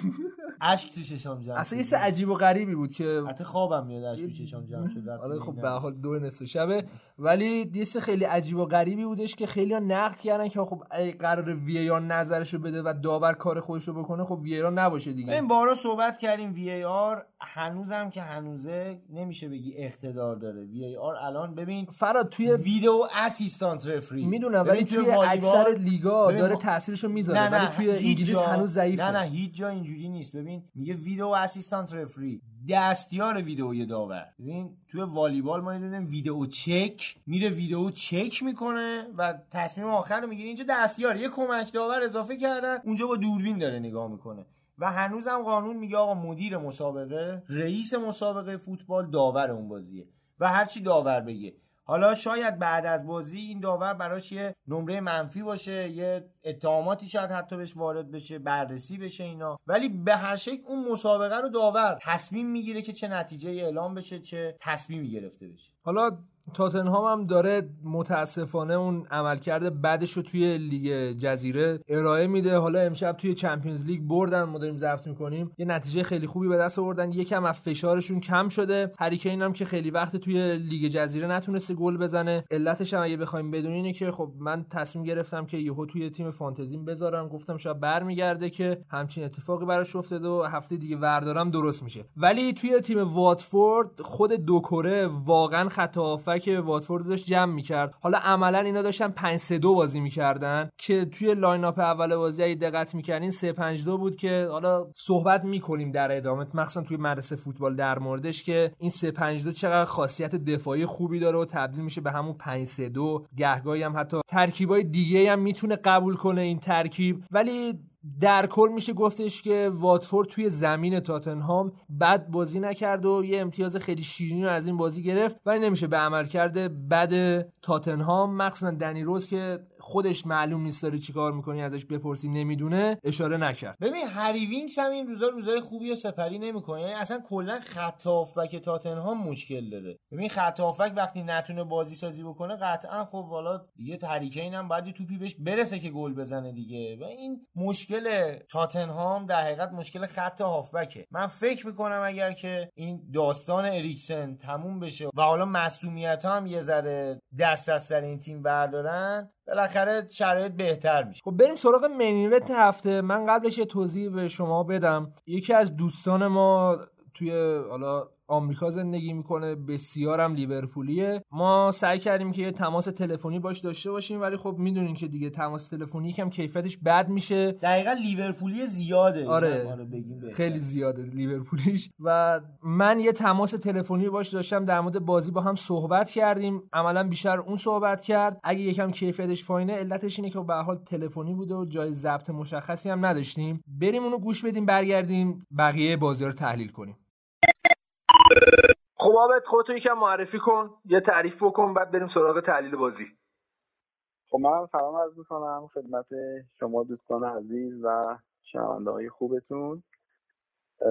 خب همونجوری که معرفی کردم من عابد هستم، یه طرفدار پرفاورس لیورپول. حالا اگه بخواید نیاز به تاریخچه بدم یا در همین حد بدونی که من طرفدار لیورپول، نه صحبت کردیم که زیاد طرفدار لیورپولی.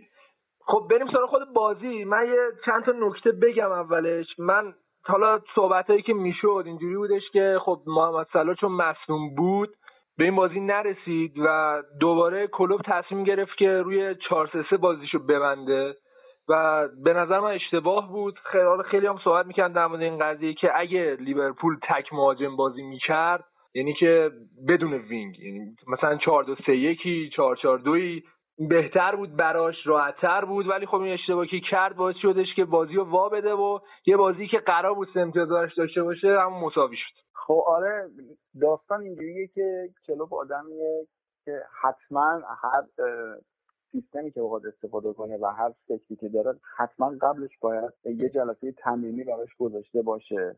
تا لحظه آخرم صلاح قرار بود که بازی بکنه و قبل از اینکه لاین اپ بیاد بالا یهو اعلام شدش که صلاح به بازی نمیرسه و فکر کنم به خاطر اینکه تو این دو سه هفته‌ای که در پیش داریم فشار بازی‌های لیورپول خیلی زیاده و ریسک نکرد که بخواد بازیش بده و بعدا برای بلند مدت از دستش بده. واسه همین پلن دیگه‌ای رو من فکر می‌کنم که از قبل روش چون فکر نکرده بود و ذهنیت بازیکن‌ها روی استفاده از ترکیب دیگه‌ای نبود، واسه همین تصمیم گرفت که با همون چهار سه سه بره و فقط اوریگی که دم دست‌ترین بازیکنش بود بیاره تو.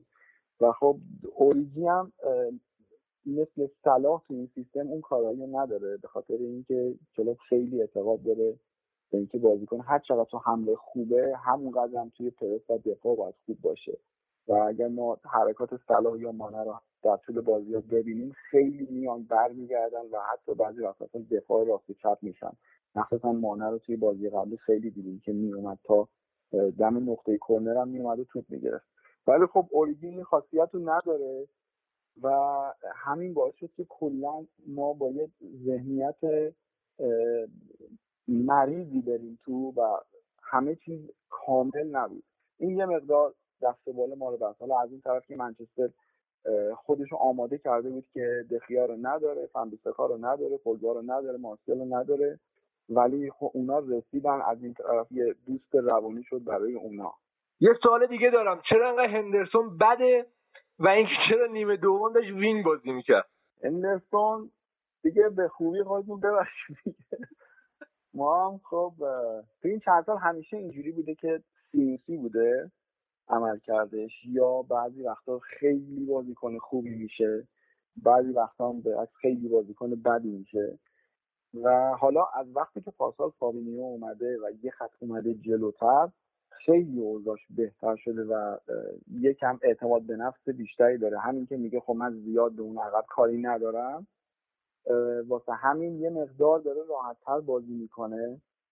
ولی خب توی همچین بازیایی که ما بهش نیاز داریم متاسفانه یا بعضی وقتا مثل مثلا بازی پارسال با بایر مونیخ یا جلوی بارسا، کلا بازی پارسالش توی چمپیونز لیگ یا خیلی مؤثره مثل اون یا مثل بازیایی مثل همین منچستر که متاسفانه اصلا گم بود توی زمین.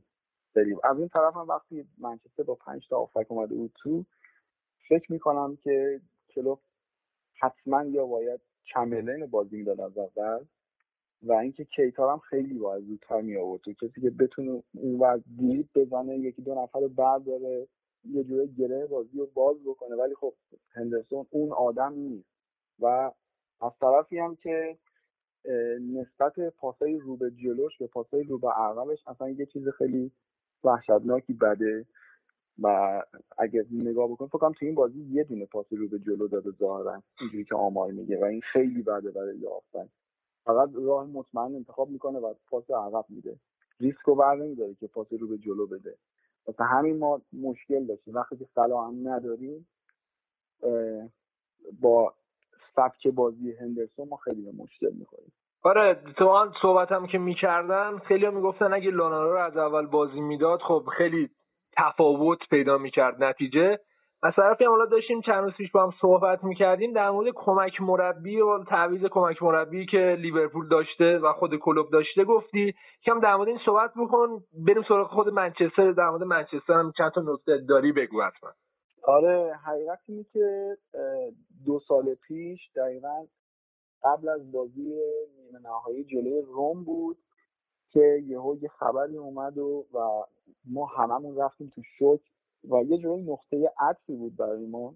ما همه احساس میکردیم که ممکنه بعدش اتفاقای بدی بیفته، ولی برعکسش اتفاق افتاد. اینکه زلیکو یا ژلیکو بواچ، حالا این تلفظش رو هرجوری که دوست دارین خودتون انتخاب بکنین، هفده سال بود که اینا دوتا با هم دیگه کار کرده بودن، از تیم ماینز با هم دیگه همبازی بودن و قرارشون هم در این گذاشته بودن که هر کی زودتر سرمربی شد اون یکی بشه دستیارش.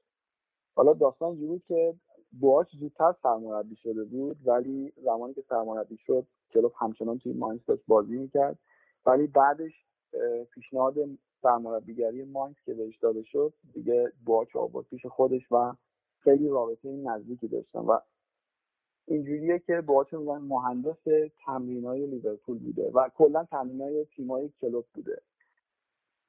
خب اینا بعد از هفده سال با هم دیگه کار کردن رسید به زمانی که کلوب متوجه شد که توی بعد از نیم فصل مسئولای آرسنال اومدن با بواچ مخفیانه صحبت کردن برای اینکه آرسن ونگر رو بذارن کنار و بواچو بذارن توی نیمکت آرسنال.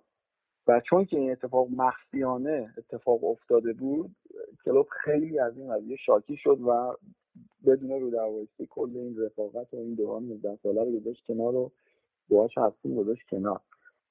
ولی چون بواچ هم میگفتن مغز متفکر تیم کلوبه، یعنی کلوب هر چی داره از این داره، ولی اتفاقش دقیقا برعکس افتاد. اون عملکرد تیم کلوب بعد از رفتن بواچ، با اینکه حالا ما منکر توانایی بواچ نیستیم و مسلماً هم تا درست کردن اون تیم خیلی نقش داشته، ولی بعدش یه جورایی تیم شرایطش خیلی بهتر شد و دیگه اون سیر سینوسی که ما تو این فصل دو هزار و هفده داشتیم طی می‌کردیم از اون سیر خارج شدیم و دیگه همش روند رو به صعود بود.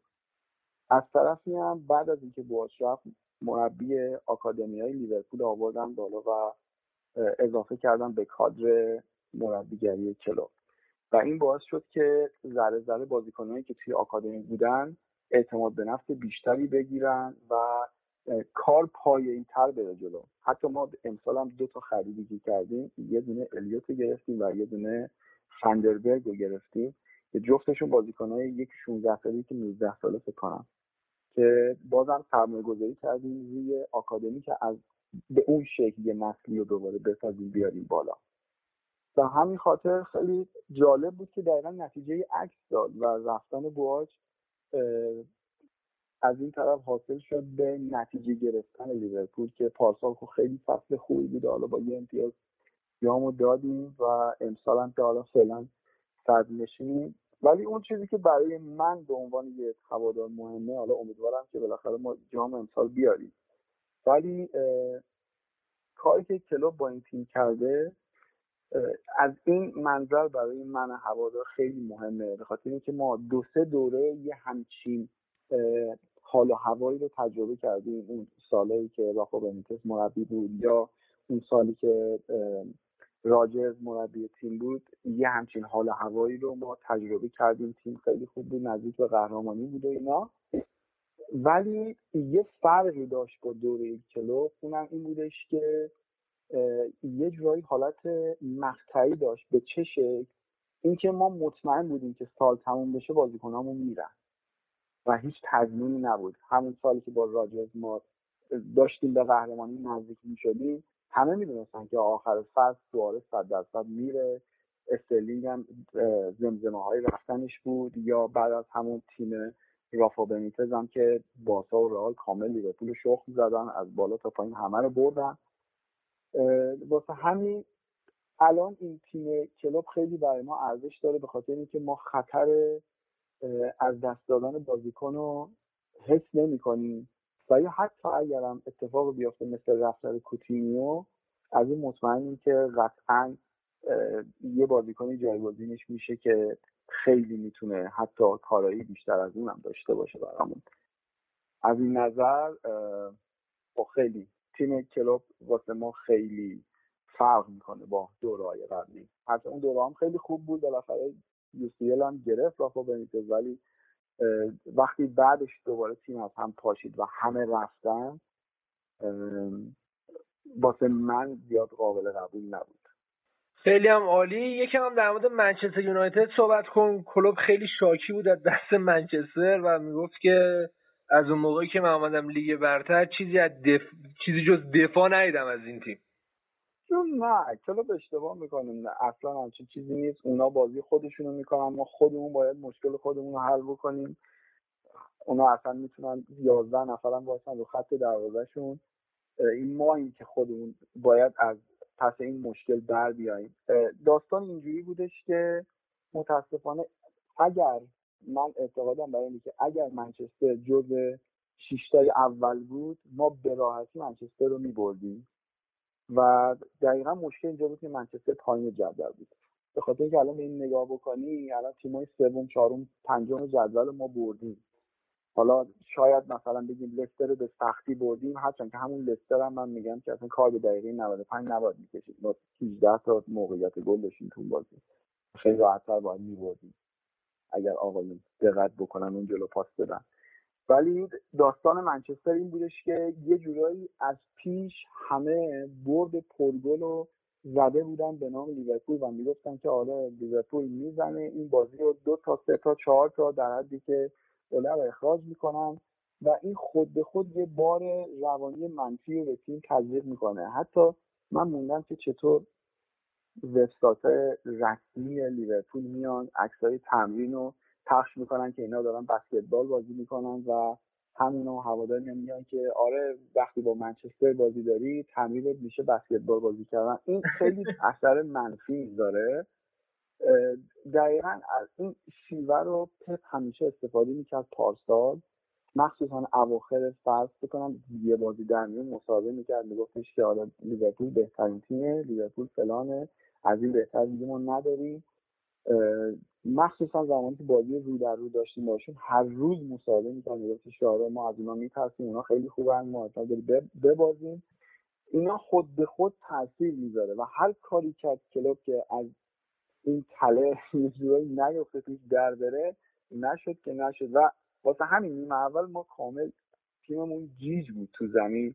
هم مسابقه که می‌دیدید خیلی شاکی بود، یعنی عصبی بود، حالت اگریسیو داشت و این فشار حالا روانی بود که بیشتر سمتش اومده بود دیگه. خب من یه چیزی بهت میگم، اگه همون توپ سه به دویی که مانه پاس داد به فیرمینو، اگر فیرمینو اون توپو زلش نمیداد تو دست دخیا و اونو گل میکردن، الان بازم کلوب هم چی حرفی میزد. نه قطعا اونا دفاع اونا ش... اونا شخصیت تیم خودشونه. مسلما اگر من همچین بازی از تیم خودم ببینم گله میکنم، ولی نه اینکه از تیم حریف ببینم بخوام از اونا گله بکنم. اگر میخواستم وقت کشی بکنم، یه چیزی مثل مثلا بازی پارسال و پاریس سن ژرمن برای ما هم صدامون در اومده بود، به خاطر اینکه میافتادن رو زمین وقت کشی میکردن، یه مقدار اونجا آره آدم صداش در میاد. ولی اینکه بگیم تیم مقابل داره دفاع میکنه، اتفاقا این یه کردیت برای تیم ما که اینقدر خوبیم که اونا فقط میخوان دفاع بکنن جلوی ما. نباید از این بهونه‌ها بیاریم. من فکر میکنم چون از داور خیلی عصبانی بود، بیشتر برای منچستر خالی کرد. حالا در مورد داوری صحبت کردی، در حد دو دقیقه مختصر وضعیت وی ای آر رو توی لیگ انگلیس چجوری می‌بینی؟ اون افتضاحی که حالا بازی تاتنهام رقم خورد در مورد صحبت کردیم تو پادکست، یکی هم که حالا بازی شما. والا وی ای آر رو من چون این برداشت منه که دارم میگم، من فکر می‌کنم که چون انگلیسی‌ها خودشون صاحب فوتبال می‌بینن، تغییرهایی مثل وی ای آر رو خیلی به سختی قبول میکنم و کاملا مشخصه که با اکراه قبول کردم وی ای آر رو و بیشتر فقط روی هند و آفساید دارن کار میکنم و خطاهای دیگه من تا حالا که این همه بازی برگزار شده طی نه هفته تا حالا ندیدم که روی یه صحنه کارت قرمز مستقیم میخواد تاثیرگذار باشه و یا خطاهای داخل محوطه جریمه داوری نگرفته باشه و وی آر بخواد نظر رو برگردونه و یا بالعکس. من فکر میکنم که بنا رو برای این گذاشتن که از تصمیم‌های داورشون تا حد امکان حمایت بکنن و حتی من برنامه کارشناسی هم که بعدش میبینم اکثرشون با خنده میگن که اگر وی ای آر باشه که پس میگه هیچ گلی به ثمر نمیرسه. به این شکل میان تحلیل میکنن، میگن که نه. حالا جالبه که همه این خطاهای این هفته رو خطا بوده ولی کارشناس میگفته که خطا هست، ولی اون لحظه که داور داشته نگاه میکرده واضح نبوده. مثلا از لفظ کلیر استفاده میکنن که واضح نبوده. واسه همین بازم اینجا یه داستان پیش میاد که خب شما وی ای آر رو گذاشته که اگر واضح نبوده و داور ندیده که بیان بهش بگی آقا این صحنه هست و میتونی بری ببینی.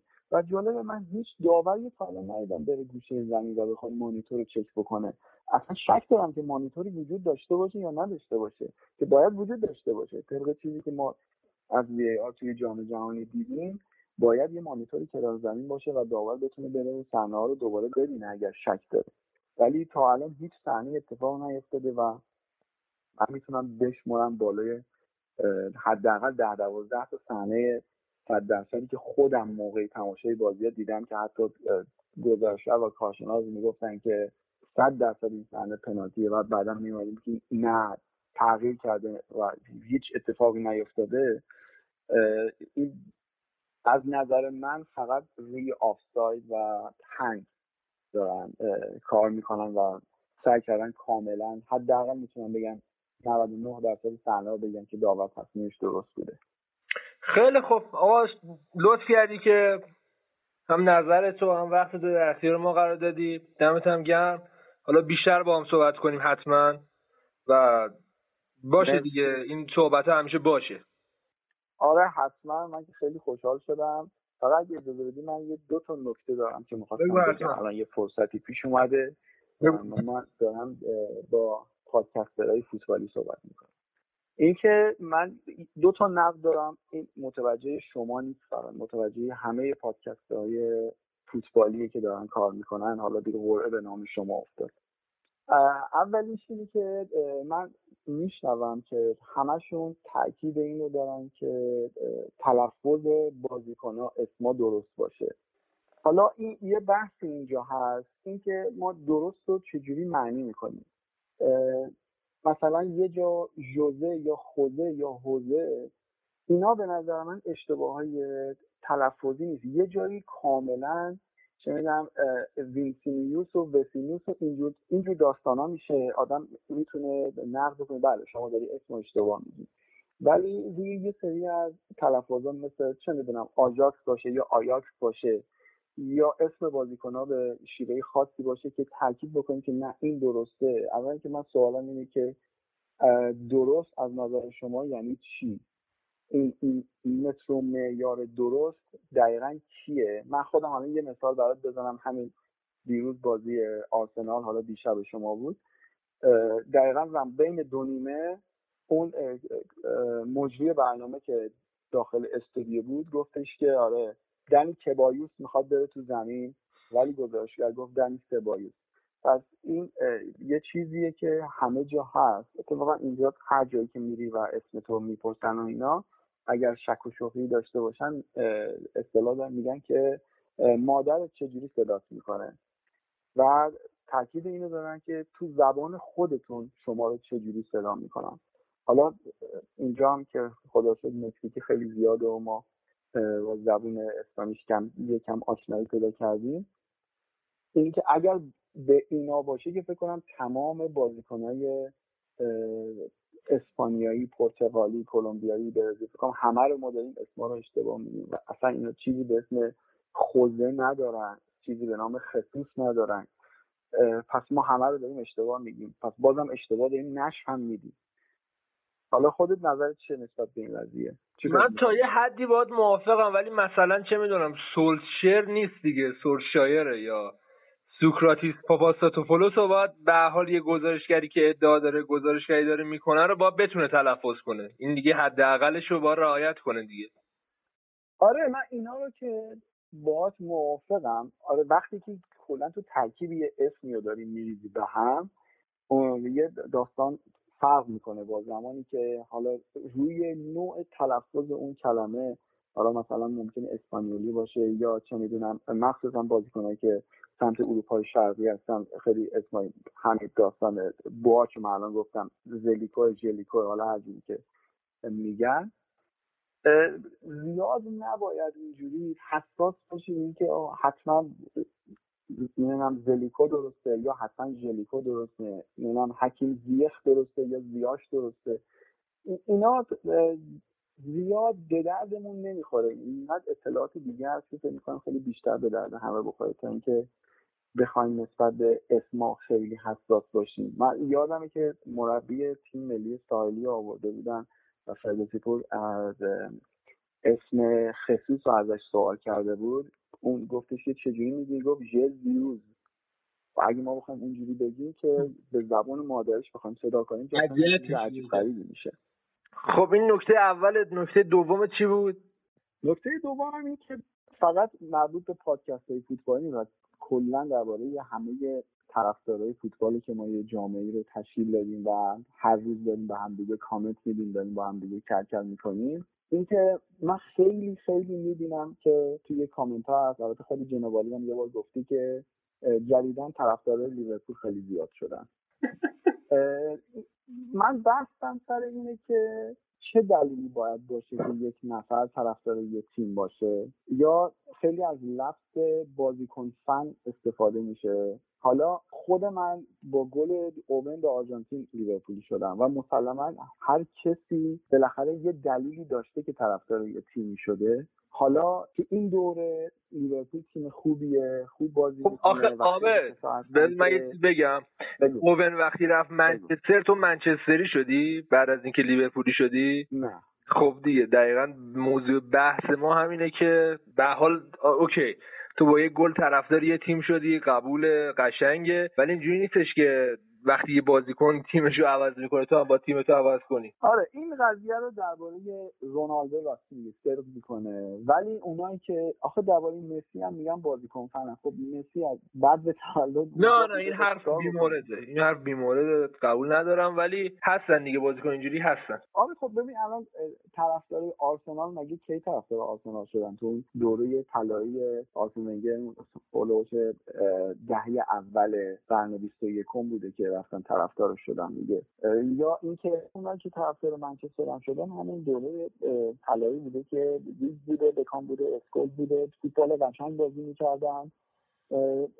یه دلیلی بوده بالاخره به من طرفدار یه تیمی بشن. و الان هم سن سال اونایی که فوتبال نگاه می‌کنن اینقدر بالا نیست، مثلا هم خیلی پایینه و ما باید بپذیریم طرفدار منچستر سیتی رو باید بپذیریم، همونجوری که طرفدار چلسی بپذیریم. نه من خودم میپذیرم، فقط به شرطی که طرفدار اون تیم بمونن دیگه. یعنی وقتی انتخاب میکنی نمیگم محکومی، ولی حداقل یه ارقی داشته باشی بهش و پای سختیاش بمونی، پای دوران طلاییش هم بمونی. مثل همین مثلا لیورپولیا شما ناکن بعد بیست و پنج ساله که الان شما داری اینجوری در مورد تیم صحبت میکنید دیگه. به چون میگم ولی یه دفعه فرق میکنه. مثلا من با خیلی از دوستان که صحبت میکنم که طرفدار لیورپولن، خیلی ها از اون بازی پلی‌استیشن یک بود که فکر کنم فیفا دو هزار و چهار بود جانوری سر داشت که تو لیورپول بود، خیلی شوتش اون موقع بکنم معیار شماره اون موقع یک تا بیست بود،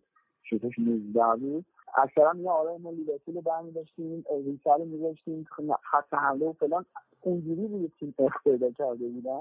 یه سری هم حالا تو دوره تورس اینا بودن، خب یه سری هم حالا مثل من تو دوره عقب‌تر بودن، ولی اینکه یه دلیلی باید اتفاق بیفته. حالا رئال با بارسا توی دهه اخیر خیلی خوب جام آوردن، جفتشون خیلی تیمای فراوانی بودن، شانس اینو داشتن که مسی رونالدو تو تیمشون داشته باشن، یاوی مستر داشته باشن. خب به نسبت اینا هم الان دیدین طرفداراشون خیلی زیاد شده. من الان داشتم نگاه می‌کردم دیدم که مثلا فردا شب بازی اینتر و دورتموند گل تساوی بازی فردا شبه، ولی خب بازی بارسلونا رو قرار پخش بکنه شبکه سه. خب این به خاطر اینه که طرفدارای بارسلونا خیلی بیشتر از دو تیم دیگه‌ن. این فقط دلیلش اینه که تو این چند سال خیلی خوب بودن و الان هم اگر طرفدارای لیورپول دارن زیاد میشن یه جایی تعجب نیست و ما باید سعی کنیم بپذیریمشون و بهشون این اجازه رو بدیم، فرصت بدیم که راحت باشن، بتونن حرف بزنن از اینکه حالا از این تیم خوششون اومده، نه خودشون رو قایم نکنن و خجالت بکشن که حرف بزنن، بخوام بهشون بتازیم نه چه میدونم کلاسیک فنی یا نمیدونم فلانی که بچه‌ای دهن گوشی میده. اما طرفدارای منچستر سیتی خب بالاخره اکثر هم نگاه می‌کنید تیم‌هاشون کمه، به خاطر اینکه تازه شروع کردن به فوتبال دیدن. خب الان چه فوتبالی جذاب‌تر فوتبال منچستر سیتی ما داره؟ درست، ما که امیدواریم لیورپولیا بیشتر شن، بخیل نیستیم که آقا. بله ما تا آرسنالیا هم خیلی بیشتر بشن بالاخره. نه فعلا امیدی به ما نیست که ما بیشتر شیم، حالا کمتر نشیم، ریزش نکنیم، نمیخوایم صعود کنیم. امید که والا آرسنال حالا تیم شماست، من خیلی عذرخواهی میکنم که دربارش حرف میزنم، ولی امری یه بازی خیلی منو امیدوار میکنه و یه بازی کاملا ناامیدم میکنه. قشنگ شما شبیه لیورپول دو هزار و هجده. آره حالا توی خود پادکست عمدش میخوام صحبت کنم. آره خیلی داریم اون روندو پیش میبریم، امیدوارم پیش نبریم. همون که چهارم بمونی خوبه. متشکرم آقا، متشکرم واقعا. آقا ما لطف کردی. نه عزیزی آقا، عزیزی خیلی لطف کردی. انشالله حالا بیشتر در تماس باشیم و بیشتر صحبت کنیم در مورد فوتبال. حتما عزیز، دورتم بخیر. از همه شنوندهاتون هم خواهش می‌کنم که کارشون رو در بیارید. لیورپولیان امیدوارم که انتظاراتشون برآورده شده باشه. اگه نشه دفعه بعد جواب بکنیم. آره حتما حتما اگه نشه، حالا به احتمال زیاد شده ولی اگه نشه حتما.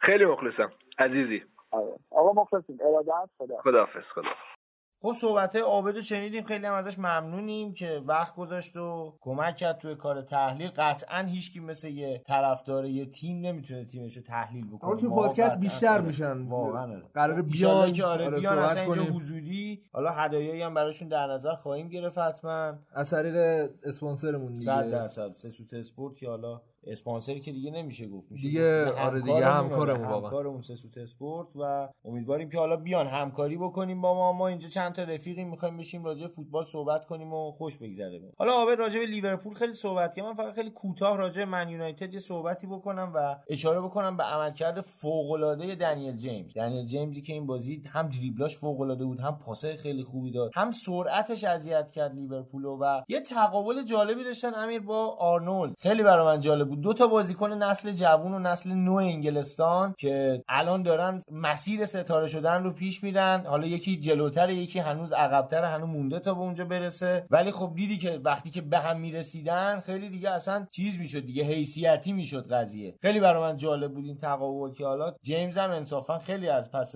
آرنولد برآمد، خیلی جا دریبلش کرد و ازش رد شد و این بازی حالا پاس گل هم داد. فکر می‌کنم نبود پوگبا هم یه خورده خوب بود برای منچستریا. به نظر من خوب بود، چون اگه پوگبا بود یه جورایی همه پاسا رو می‌خواستن بدن بهش که یه تنه کارو انجام بده و این بازی یه جورایی با نبود پوگبا کار تیمی تو منچستر بهتر پیش رفت. حالا لیگ انگلیسمون یکم طولانی شد، یه مروری بکنیم بازی‌ها رو. لستر سیتی دو یک بنلی رو برد که عملکرد بی‌نظیر بارنز و کلاً تیم جذاب برندون راجرز که داره چیکار می‌کنه توی لیگ جزیره و با این همه ستاره‌ها و فلان و اینا همچنان گل می‌زنه و هنوز داره براش گل می‌زنه. تیم سوم جدول. از طرفی هم من سیتی تونست دو هیچ کریستال پالاس رو توی زمین خودش ببره. البته کریستال پالاس توی زمین حریفاش عملاً خیلی بهتر بازی میکنه، ولی فرق کریستال پالاس سال قبل که یقه گواردیولا رو گرفت با امسال کلا زاها بود. زاها هرچی دریبل میکرد افتضاح بود و توپا رو برمیگردون عقب، باعث میشه ضد حمله بزنن و اصلاً عملکرد خوبی نداشت که خیلی از صحبت کردیم راجع به زاها. هوادار کریستال پالاس هم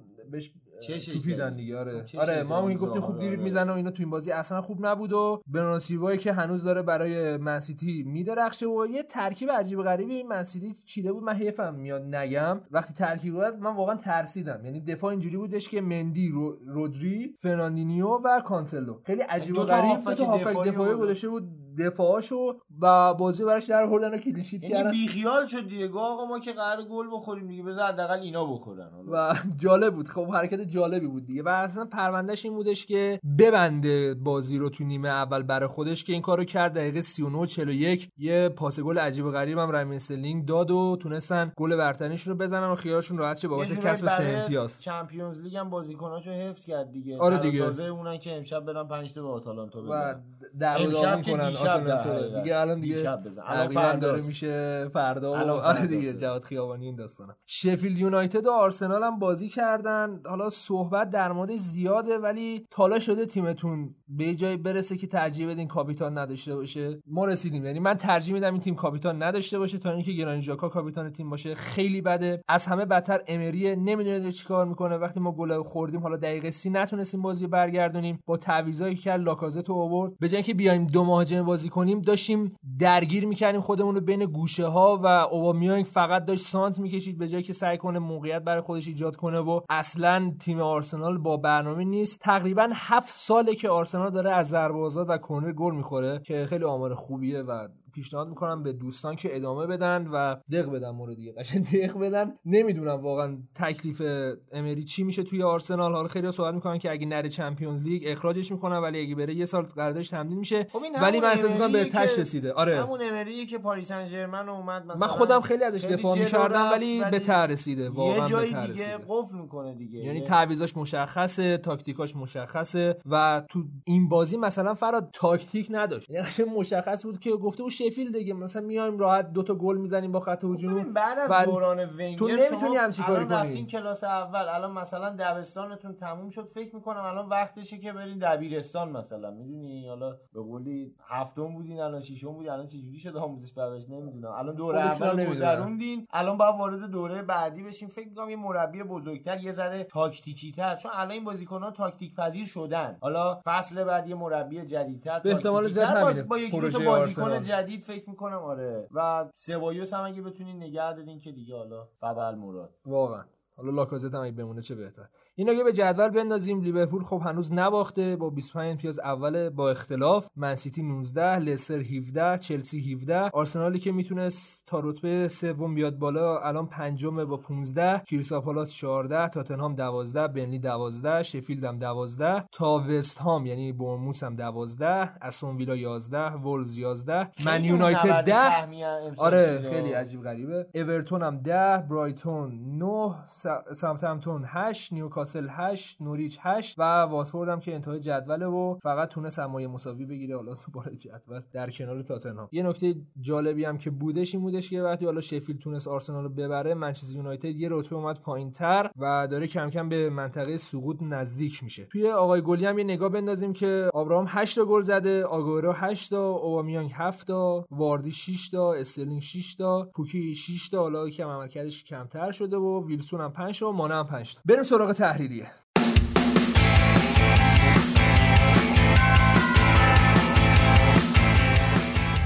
خب تو بخش تحریریه ما مطالب کوتاه کردیم و یه موضوع خیلی مهم رو انتخاب کردیم که یکم بیشتر در موردش صحبت کنیم. تو این هفته اخیر حالا یه سری اتهاماتی به خود الکس فرگوسن زده شدش که حالا یه رشوه‌هایی گرفته، یه مبالغی گرفته بابت یه بازی که حالا با یوونتوس داشتن. حالا با فراد صحبت می‌کنیم، یکم ریشه یابی می‌کنیم که اصلا این بررسی‌ها از کجا اومده و چه اتفاقی افتاده براش. همین ماجرا از سال دو هزار و شش شروع میشه، زمانی که توی یه برنامه تلویزیونی تو دقیقاً سپتامبر دو هزار و شش یه سری اتهامات مالی علیه سمر دایس و پسر بزرگش کریگ و باشگاه بولتون مطرح میشه که توی نقل و انتقال یه سری بازیکن‌ها دست داشته، یه سری بازیکن‌ها رو مجبور میکرده که ایجنت مورد نظر سمر دایس رو انتخاب بکنن و اون ایجنت هم مبلغ زیادی از قرارداد بازیکن‌ها رو میگرفته و بعدها با سمر دایس رو تقسیم میکردن و با هم دیگه جوری سفره پهن بود دور هم داشتن کیف می‌کردن. حالا این موارد مطرح میشه تو اون برنامه، ولی خود سمر دایس بعدها میاد میگه که آقا همه اینا دروغ، همه رو تکذیب میکنه و بعد ادعا میکنه که به زودی میره شکایت میکنه از این برنامه تلویزیونی و حقشو میگیره. اما بعد از مدتی که شکایت نمیکنه ازش سوال میشه در این مورد که آقا خب شما برای چی مثلا شکایت نکردی اگه اینقدر ناراحت بودی و اینا که مثلا همچین دروغایی بهت وارد شده. یه سری بهانه ها میاره، یکی میگه که آقا هزینه‌های دادرسی خیلی بالاست، من نمیخوام انقدر هزینه بکنم الکی، حالا به خودم نداره اصلا نمیارزه،